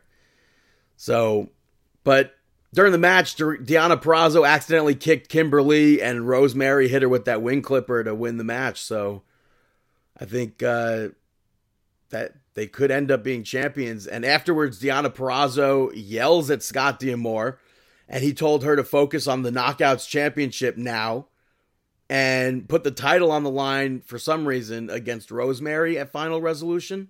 Yeah, why not? I don't know. I just thought it was weird because she's in a tag team match and now it's like they flipped it. Yeah. But we saw Tenille backstage. Uh, she was with Alisha, and Alisha was like, I don't have time for you guys. And Kaleb, with a K, told Alisha that she's out of the team. So I don't know what they're going to do there with because they're in the, the Knockouts Tag Team Tournament, I believe. Baby Still. K. Uh, Impact has a a report um uh history of doing intergender matches. Maybe Kaleb with a K finally gets some in ring time Yeah, and is Tenille's uh, partner. and I think we have. I, I think I think Eric her- Young her was a heater. knockouts champion. What? I think Eric Young might have been a knockout tag team champion. Maybe. Not positive. But after that, we saw Sami Callihan in the ring speaking about being the best. He brings up the baseball bat incident that kind of went viral. Yeah, it it, it uh it did go I don't say want to say it went viral. I, I don't know if went, it was on TMZ viral, but it was like a huge thing in professional wrestling that yeah, everybody that, tuned in. you know, everyone thought he was unsafe and then, you know, Sami Callihan made lots of money off of that. Yeah, so he hits uh he brought up the the baseball bat segment where he hit Eddie Edwards in the eye. Alisha came out to distract Sami and from behind Eddie Edwards took out Sami Callihan. And uh Reigniting this feud. I'm about it. what's interesting here though is that Alisha told Eddie Edwards that now that we've taken care of your problem, you need to help me with my problem. So I don't know what her problem is, but we shall see. We should. Main event, we saw Chris Bey and Moose defeat Willie Mack and Rich Swann. Uh, I think this was a good match going into final resolution to give Chris Bey some momentum for the championship match against Rich Swann. Yeah, because it's this uh, final resolution. Is this uh, Saturday? I believe so, yeah. High pitched voice. Uh, which is crazy. They somebody posted that this was the uh, this is the third time in wrestling history where two African American champions were facing uh, two African Americans were facing off in the main event of a, a company for the championship. First Yeah. one being Rock versus uh, Booker T SummerSlam 2001. Second time, I think it was mm, uh, who was it? Lashley versus Moose, maybe for Yes. Impact. So this was the second time this is happening in Impact. Um, but they after this match they did a segment where Rich Swann couldn't leave the building because he wasn't on the list because I liked it. Kenny I it was- Omega had I it blocked off. good. I, I enjoyed it. I hope this leads to Rich Swann maybe showing up on a dynamite to beat up Kenny Omega. I really don't see that happening. And if it did, I assume because he's the Impact champion, he'd be beaten down and not treated as champion. Oh yeah, of course. But that's what happens when you do cross promotion with a big company. Yeah. Uh, but the end segment that had 50,000 people tuned into Twitch. Uh, Did you see this on Twitch at the time? Because I know you watch on Twitch. I did. Eh, First of all, the whole night, I don't know why an AEW fan or anybody would expect Kenny Omega to be anywhere but the closing segment. Well, I mean, well, yeah, well, Sting was the night was the halfway segment, but that was a huge surprise. So. Is his nickname the closer? Or is that no, not? Kenny Omega's the cleaner. Oh, the cleaner. Harry? Right.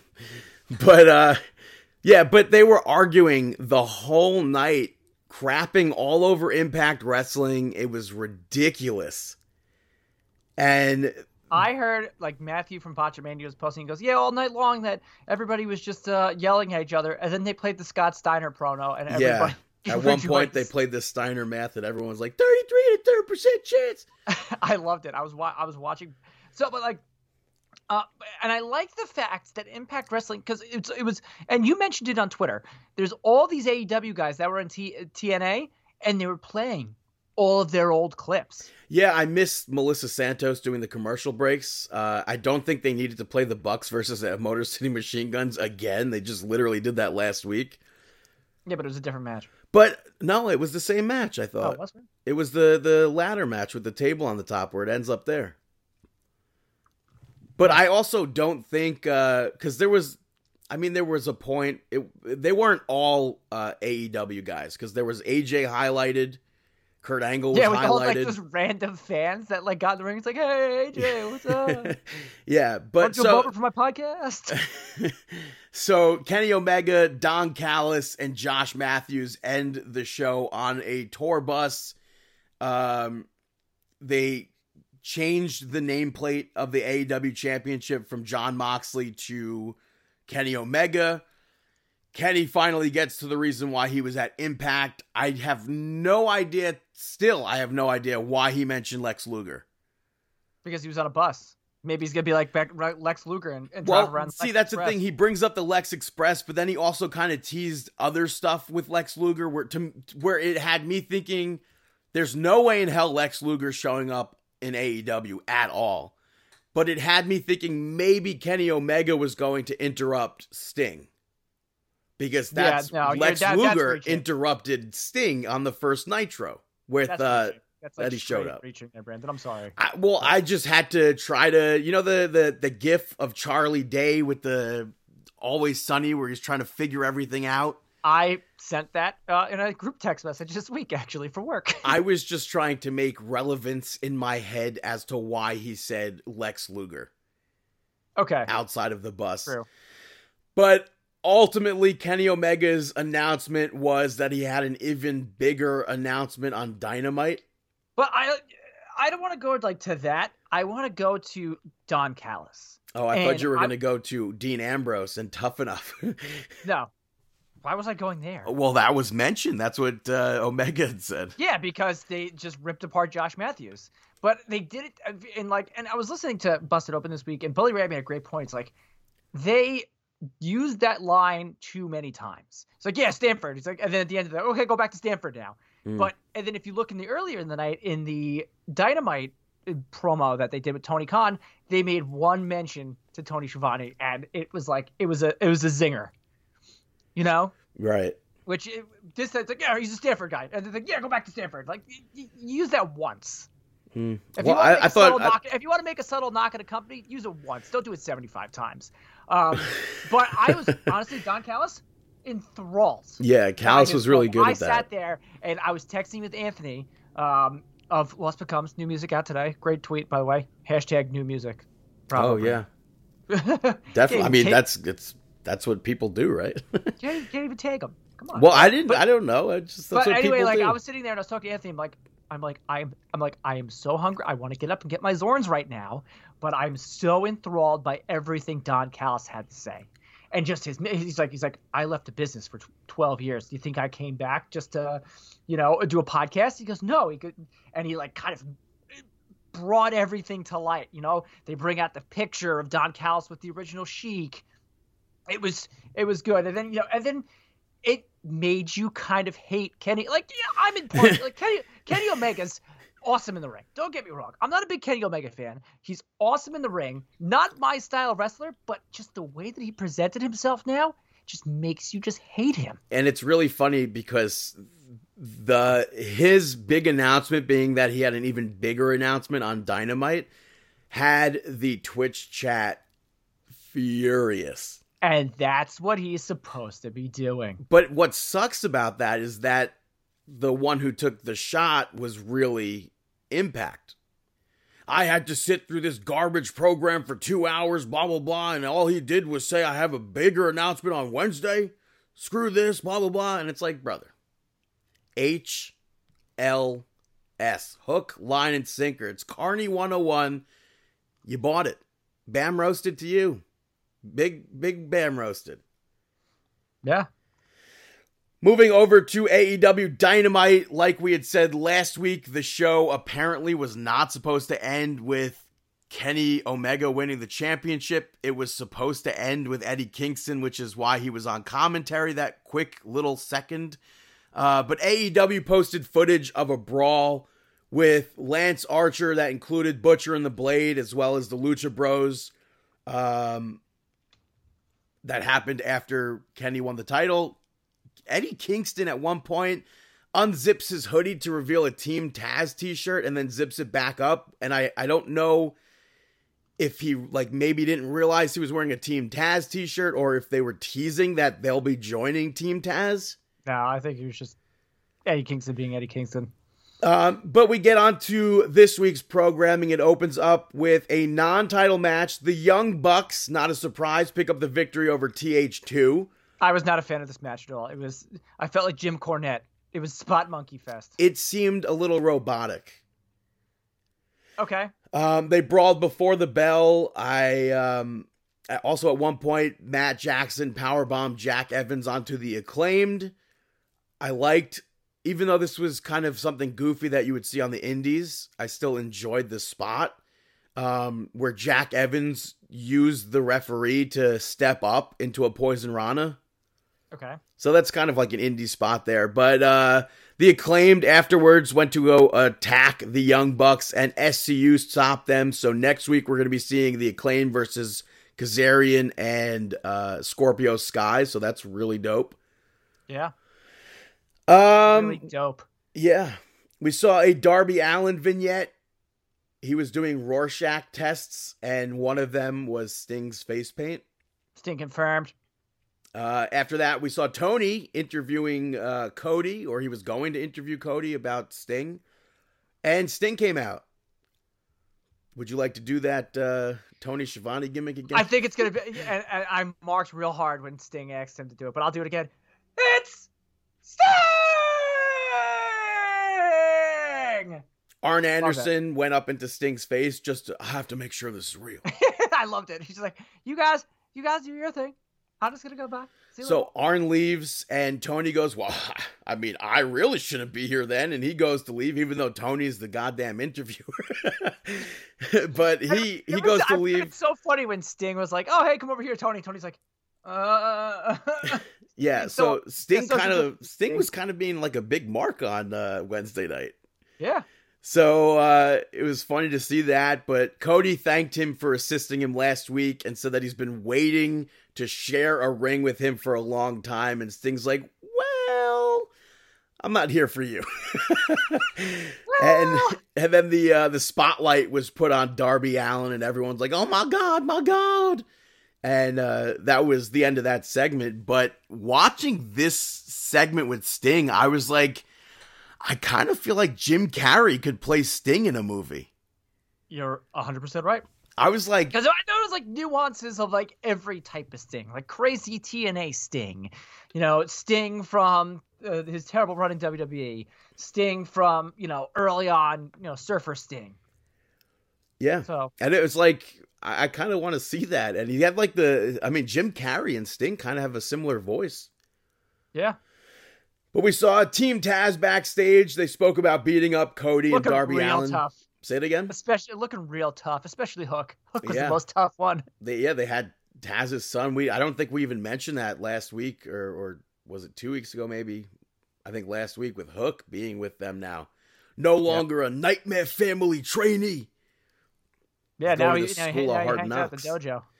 Yeah.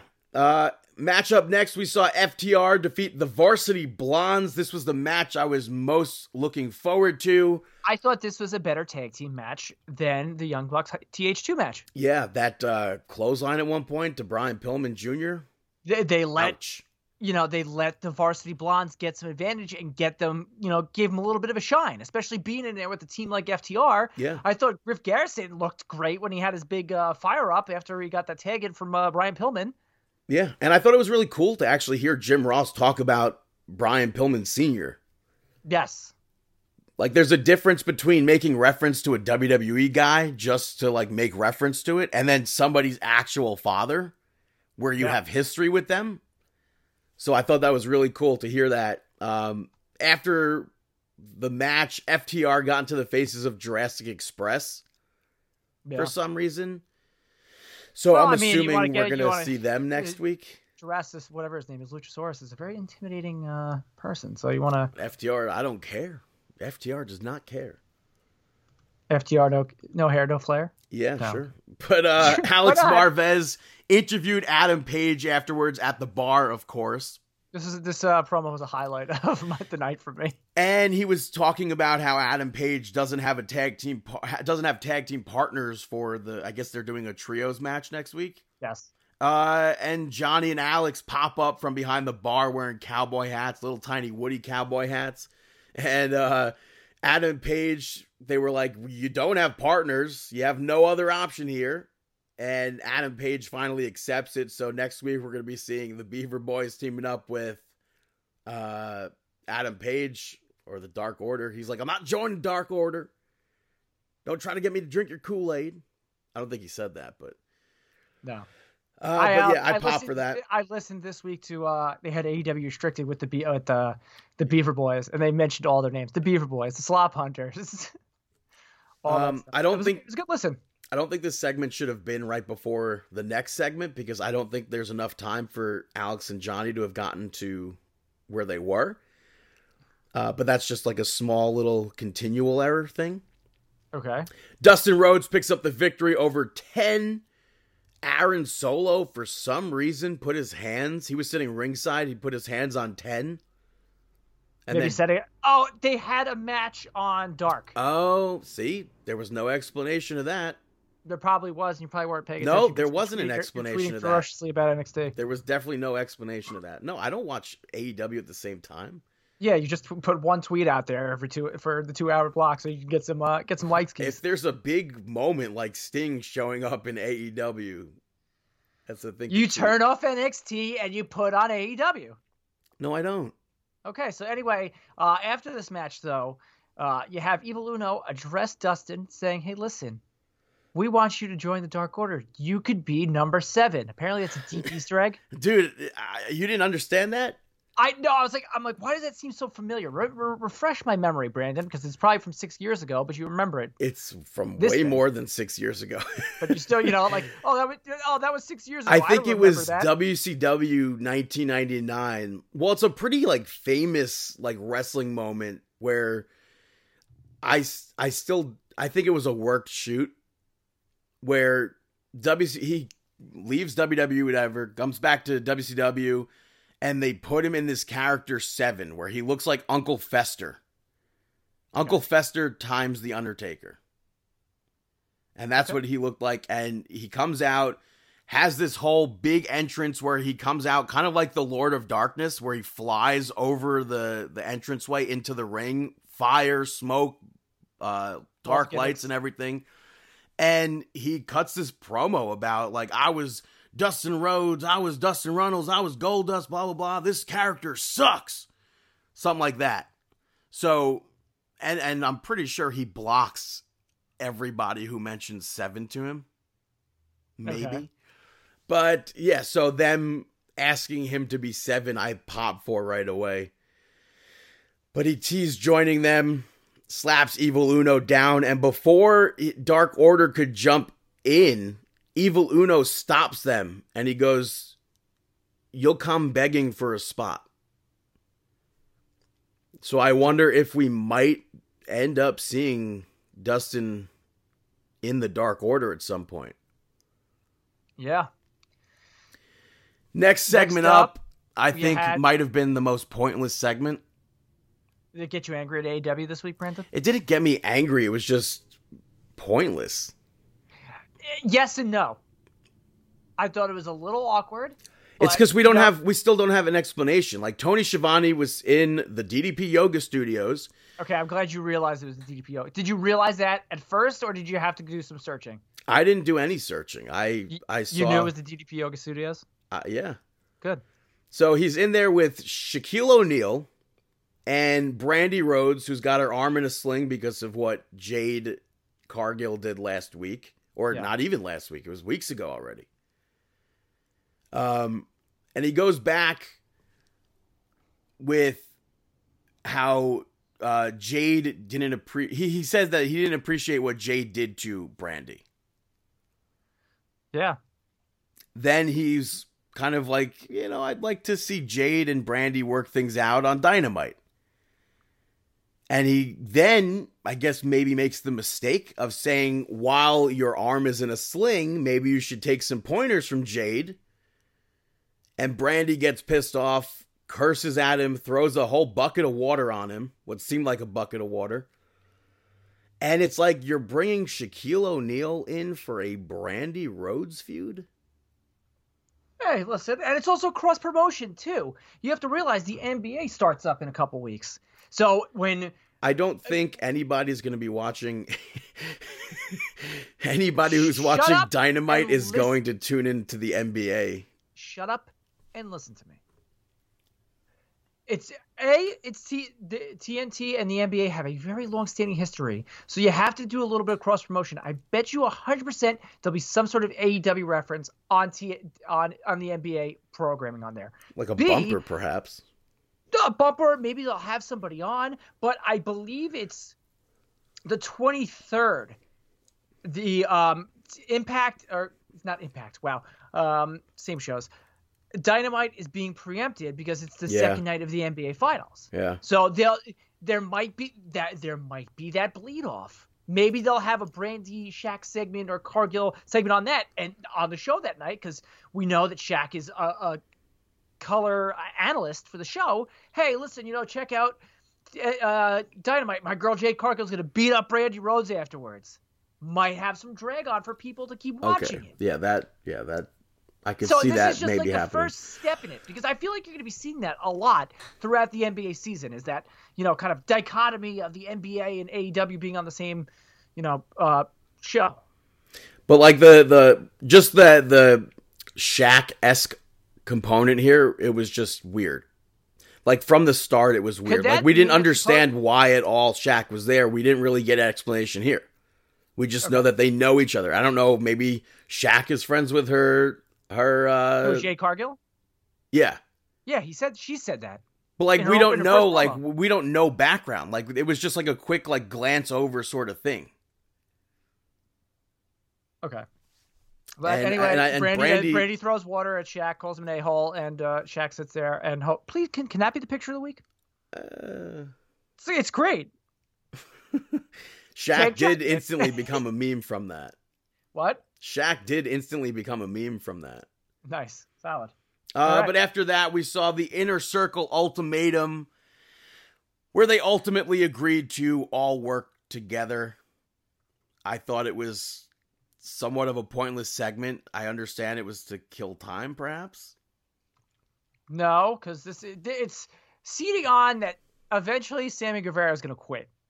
That's like the end of the thing. He goes, if anything else happens, I'm quitting. You you know for a fact that something is going to happen over the next month, month or two. That's going to lead into a Sammy Guevara MJF match where Sammy Guevara is going to pick up the win over him. You know, and especially MJF's sterling record that he has in AEW.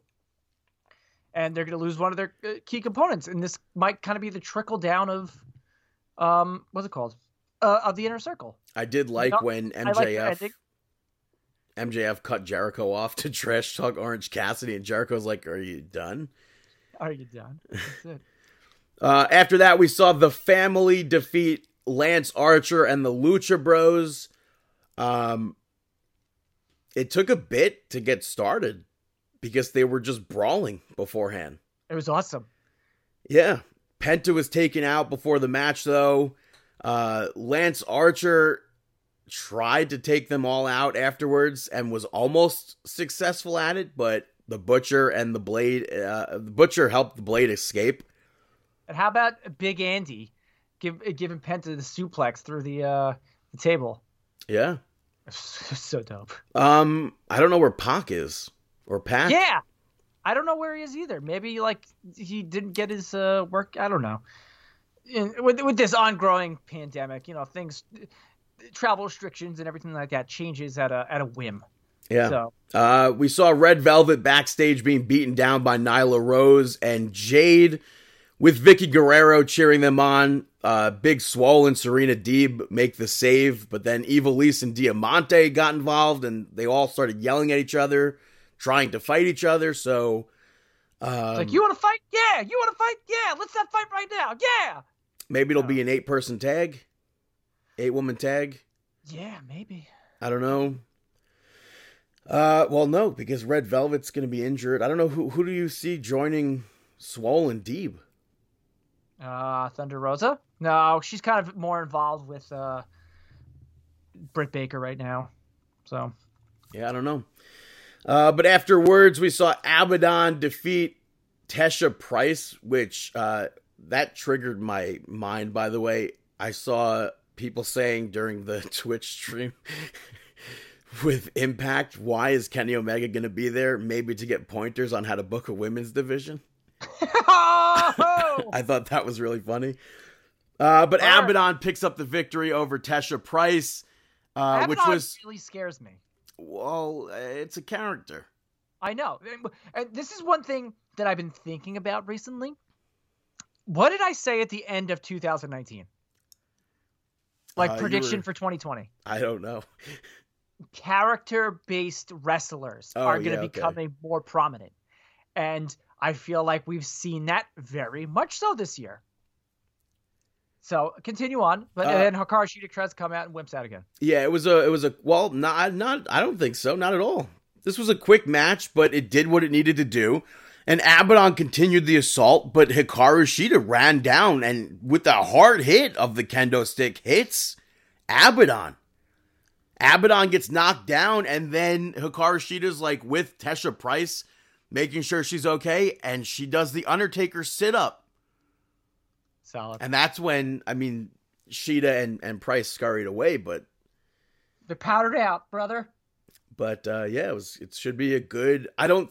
I don't see Abaddon defeating Hikaru Shida for the championship.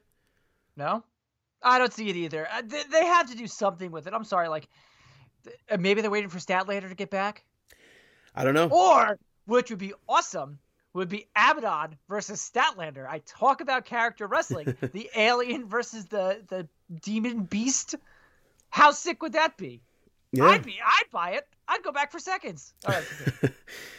After that, we saw Kenny Omega and Don Callis show up in a helicopter. AEW pulling out all the stops.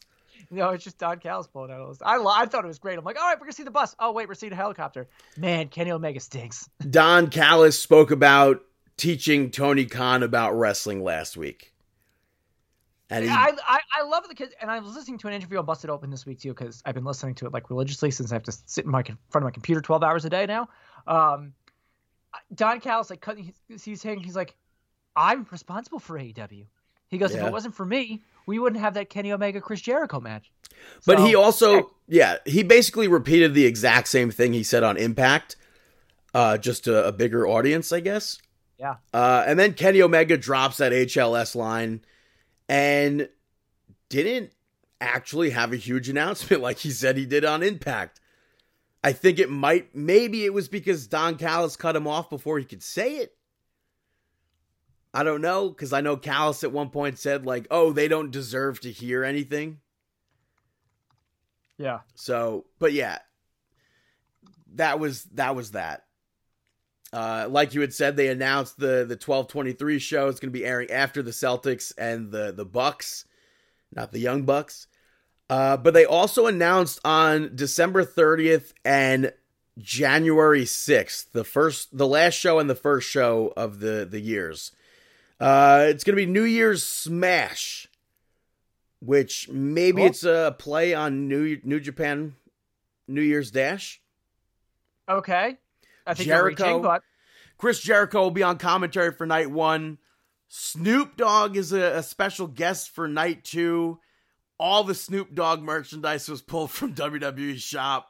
that's awesome. I assume Snoop Dogg is going to be there promoting the Go Big show, which premieres the next night. Yep, 100 percent agree. Um, but I also feel like because it's Snoop Dogg, he's definitely down to get involved with something. I don't know about that. I could see him doing something with MJF. Uh, I don't know. But speaking of MJF, closes out AEW Dynamite with the match MJF defeating Orange Cassidy to retain the Dynamite Diamond Ring. I did not know this was going to be like a, a thing that you defend, actually. Yeah, well, I think it's now like a yearly thing. So whoever gets the, you know, whoever gets the ring, will have to see if they can defend. I, I, Well, that's the thing, like, because like if MJF doesn't win it next year, then two people will wrestle for the new ring. I don't know if he gets to keep the ring, if it's another ring. Or if it's part of the gimmick. So. But I'm very happy that MJF still has the ring. I know you last week you were like, "Oh, Orange Cassidy is going to be able to do this, this, this," and I was like, "Oh, please don't have that happen." yeah, I mean, it, it works with MJF's gimmick. Am I mad that Orange Cassidy didn't win? No. Was it a hell of a match? It was a hell of a match. I think this was the best match of the night. yeah, I, I agree. I think it was that. Um, I feel like the FTR tag team match was really great. I didn't. well? I didn't really like the the mid match stuff with the best friends going to get the, I guess, but it sets but it sets up you know after a huge scuffle afterwards and a security breakup uh, i think next week it's a 16 I think man 14. tag match Fourteen, I think. whatever regardless that's use that coupon code save 20% off and free shipping um, but Yeah, yeah, best it's gonna be friends, varsity blondes, Brandon Cutler for some reason, top flight. Um, well it's all the people that play uh, dungeons and dragons on the uh, on twitch Well, uh, yeah, okay, that's it. I well no, I just before we recorded, I listened to Joe Manganiello talk about Dungeons and Dragons and how Big Show actually flies just for Dungeons and Dragons flies on a Friday or whatever to play with them. Really? What a mark. Like I, I knew Big Show played with them, but it's him, Tom Morello, a bunch of people. Wow. But Chris Jericho ends up tossing MJF uh, the baseball bat, and he tried to do an Eddie Guerrero spot by throwing Orange Cassidy to the bat and lying on the mat, but Orange Cassidy didn't catch the bat. Nice. And I thought that was really funny. And then MJF got pissed and he picks up the baseball bat and Cassidy drops to the mat. And that's what the referee sees is MJF with the bat standing over Orange Cassidy. But for some reason, because the referee didn't see what happened, he can't call it as a disqualification. So it's to me kind of makes the referee look goofy there and kind of makes Cassidy look goofy. Well, Cassidy has a goofy gimmick, so I think it's okay. But goofy in a different way though. Cuz norm I mean like you cheat to win. And he tried to do it and completely failed. That's something that I feel like should be reserved for for a heel doing that. yeah, okay. But Wardlow puts MJF's foot on the rope, which led to everyone brawling ringside. Miro came out and attacked Orange Cassidy from behind, and I said this. that's what helped MJF get that victory. Miro attacks a bunch of security, kills somebody, throws him off the stage, broke his neck. I have, we have no idea. Don't know if the guy's dead or what. Um, but I have to assume that maybe this was in response to everybody, not everybody, but a lot of people saying how wrong Tony Khan was to say what he did last week about Rusev. Yep. That's AEW Dynamite. Yeah, it is. All right. So, I mean, I'll hang out for the end of the show. It's fine. So, uh, I don't have match of the week. I don't have shameless plugs. I'm really unprepared this week. I mean, I watched both shows, but that's it. So, uh, Brandon, we know one of your shoutouts is going to be Taylor Swift. Who's the other two? Hey there, pal, it's me, Mickey Mouse, and you're listening to Brandon Shoutouts. Well, Taylor Swift is not getting a shout out, Wow, I'm surprised. but uh, the first shout out's going to the the new live action Mulan movie. Okay. It's finally it. out on Disney Yeah. Plus without having to pay extra. Um, and I thought it was really well done. It's a lot different than the animated movie, but I actually really enjoyed this. Uh, next shout out goes to the Jungle Book live action movie. What are you just watching, sitting in quarantine still, and just watching all these live action movies? Yeah, I mean, I I think I, I wasn't a big Pete's Dragon fan, but I might have to watch Pete's Dragon next. I think that was what started it for like the the new live action films. Okay. But I've been putting off the the Jungle Book for a long time now, uh, and I I enjoyed this also. I don't remember the original movie like a hundred percent, so I don't know how much was different from the original, but it includes the music, so that's cool. uh, and then I feel like I need to give the last shout out to HBO Max's The Flight Attendant. I am hooked. It's been Okay. on for a few weeks now on HBO Max, and they put out like three episodes at a time. But Okay, that's that's better than doing just one, like The Mandalorian. Like, a new episode came out today. I'm just, I'm dude, and that's what I think that's the problem with with these streaming services. If you're putting out a TV show, I understand like wanting people to watch it once a week or whatever, like normal television. I want television, I want to binge watch my shows. bruh. especially a show like The Flight Attendant, where it's like it ends on a hook. True. It's like, holy crap! What? Well, I gotta watch the next episode. So I'm.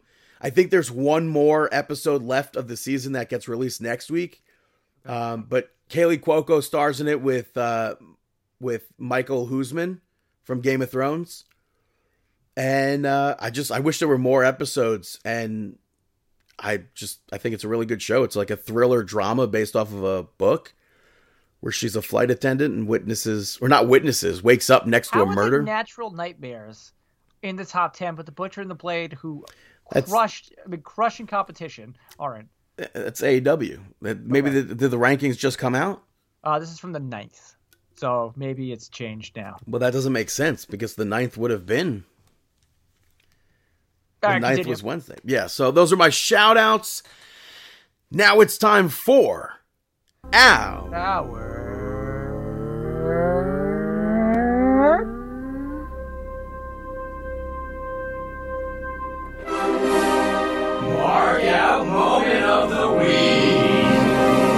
That is right, our mark out moment of the week. I'll start. You mentioned it as a shout out, but no, Taylor Swift randomly dropping Evermore, which is her ninth album this week, like blew my mind. That's not the only Especially, thing it blew. like folklore was literally released in July. So to wake up with news that Taylor Swift, I'm dropping a a, a, sister album of folklore with I think it's what 15, 16, 17 brand new tracks, including the deluxe edition or whatever. I was like, holy crap. That was definitely marking the hell out for that. yeah, you, you, yeah, you definitely were. Um, also, to take it back to wrestling really quickly, also uh, Pat McAfee doing that swanton off the the WarGames cage, I thought was really cool. Yeah, it was pretty solid. Uh, that that's the what I think the one gift that I saw from it. So A uh, an AEW esque uh, mark out moment was Dionne Warwick versus MJF on Twitter. oh yeah, okay. I thought that was hilarious. Now that Dionne Warwick's on Twitter, she's like roasting everybody, and I think that's great.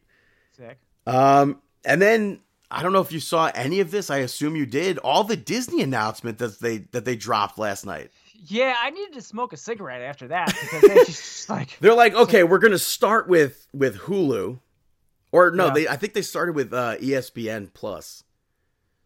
So and then they worked their way to Hulu, then they worked their way with FX or whatever, and then also then they get to other big announcements. Hocus Pocus two, yeah. a show with Lightning McQueen and Mater, a live action animated Chip and Dale Rescue Rangers movie with John Mulaney and Andy Samberg, which I assume is going to be somewhat similar to Roger Rabbit, Okay. a Buzz Lightyear movie This where people were going nuts about this one. and, and and everyone's like, "Oh, screw Tim Allen," blah blah blah. I guess because of his politics that he believes in, but I don't think that's why they replaced him. It's not the actual Buzz Lightyear that we know. I think it's an origin story about Yeah, the that's what they first Buzz Lightyear. Buzz Lightyear. Yeah, played by Chris Evans, and then they dropped. Speaking of Chris Evans, dropped like big bombshells about the MCU. Um, obviously Star Wars. They got like what fifteen new Lucasfilm projects coming out. It's like, yeah, I heard you like Star Wars, huh? But that's I think that's fantastic for for on all counts of everything that they announced. There Yeah, was no, a, I- three men and a baby reboot reboot with uh, Zac Efron. Oh God. Uh, yeah, it was just it, like I was looking at. I saw the trailer for Loki and I got very confused. Why is that? I don't know. It just seemed like a confusing. Maybe I have to watch it again instead of watching it while I'm trying to put my kid to sleep. I think he's it's just well it it picks off where we left off with Loki Yeah, and uh, it goes dimension. through all the I guess different dimensions and stuff. yeah. I thought WandaVision looks really good, which that's what's going to suck like you WandaVision looks. WandaVision. I think. I think that's. I'm really stoked about that. and then the the Winter Soldier show. Winter, uh, Winter Falcon and Winter Shoulder. But that's what like you, Four you said That's coming yes, out. Fantastic 4, that was a big drop. Uh, Pinocchio, which is going to be so. That's the stuff of nightmares right there. You're going to make a live action Pinocchio with um who's Tom starring Hanks. as Geppe- Tom Hanks as Geppetto. That that was already like uh, something that was announced. It's, I guess now it's just like official Wendy and Peter Pan is getting their own, I think, live action. uh movie, I think. Yeah. But then they have like the the series uh, based off Moana, Princess Tiana, a bunch yeah, of Tiana's, stuff. Tiana's place. Yeah.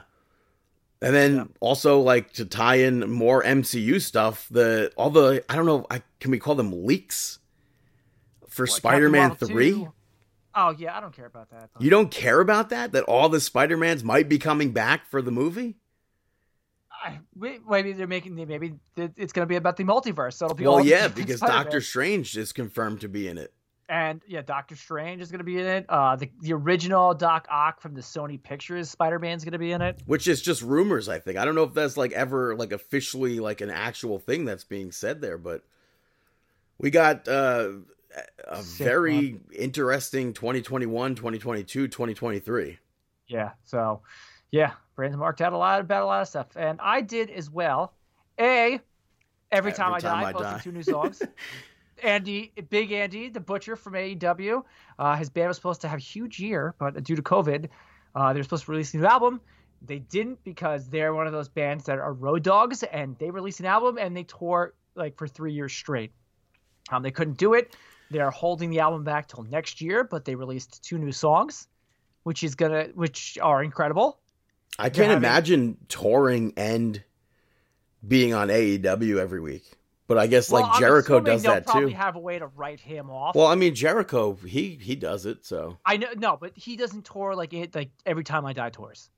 Like Jericho will do like two weeks at a time, but also Jericho's a freaking like Andy's a rock star too, but Jericho like pray all like okay we have a show here and we have a day off. I have to go to AEW. I'll take my private jet to go back here. And- Mhm. Every time I die's been a band for twenty years and they still tour in a van with a trailer attached to it.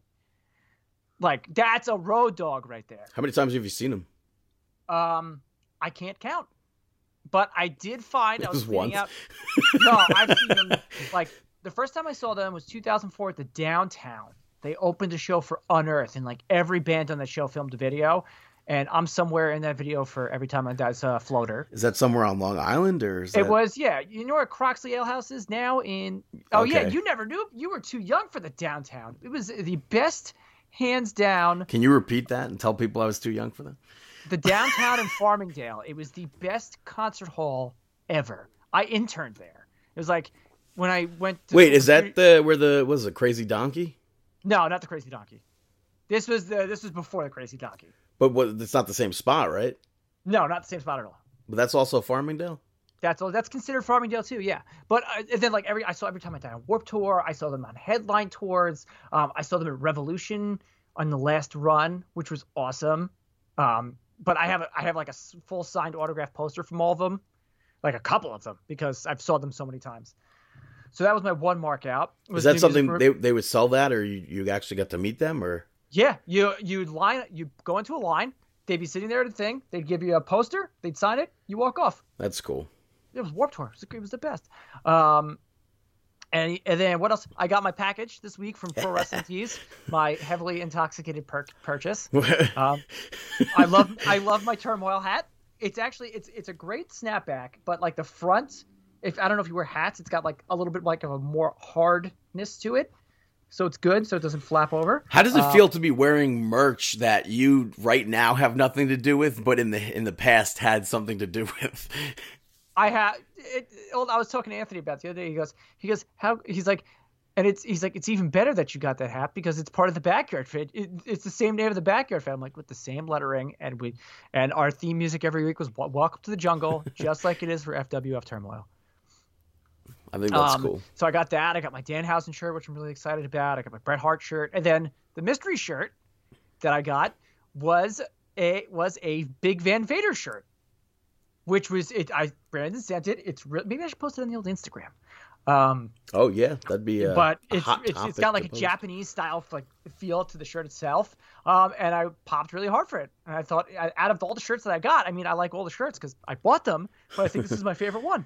Yeah, it's a really cool It- shirt. It, it, it seems very it, like a very vintage feel to it. yeah, Oh, and also, I, uh, by the way, happy Hanukkah to everybody that's celebrating. I hope uh, you know your eight nights are glorious. But I got my Hanukkah present uh, from my wife yesterday on the first night, and I got two bottles of a little bit of the bubbly. So very stoked about that. It was just so cool. I kind of I was like sitting there, Mark. I'm like, this is so cool.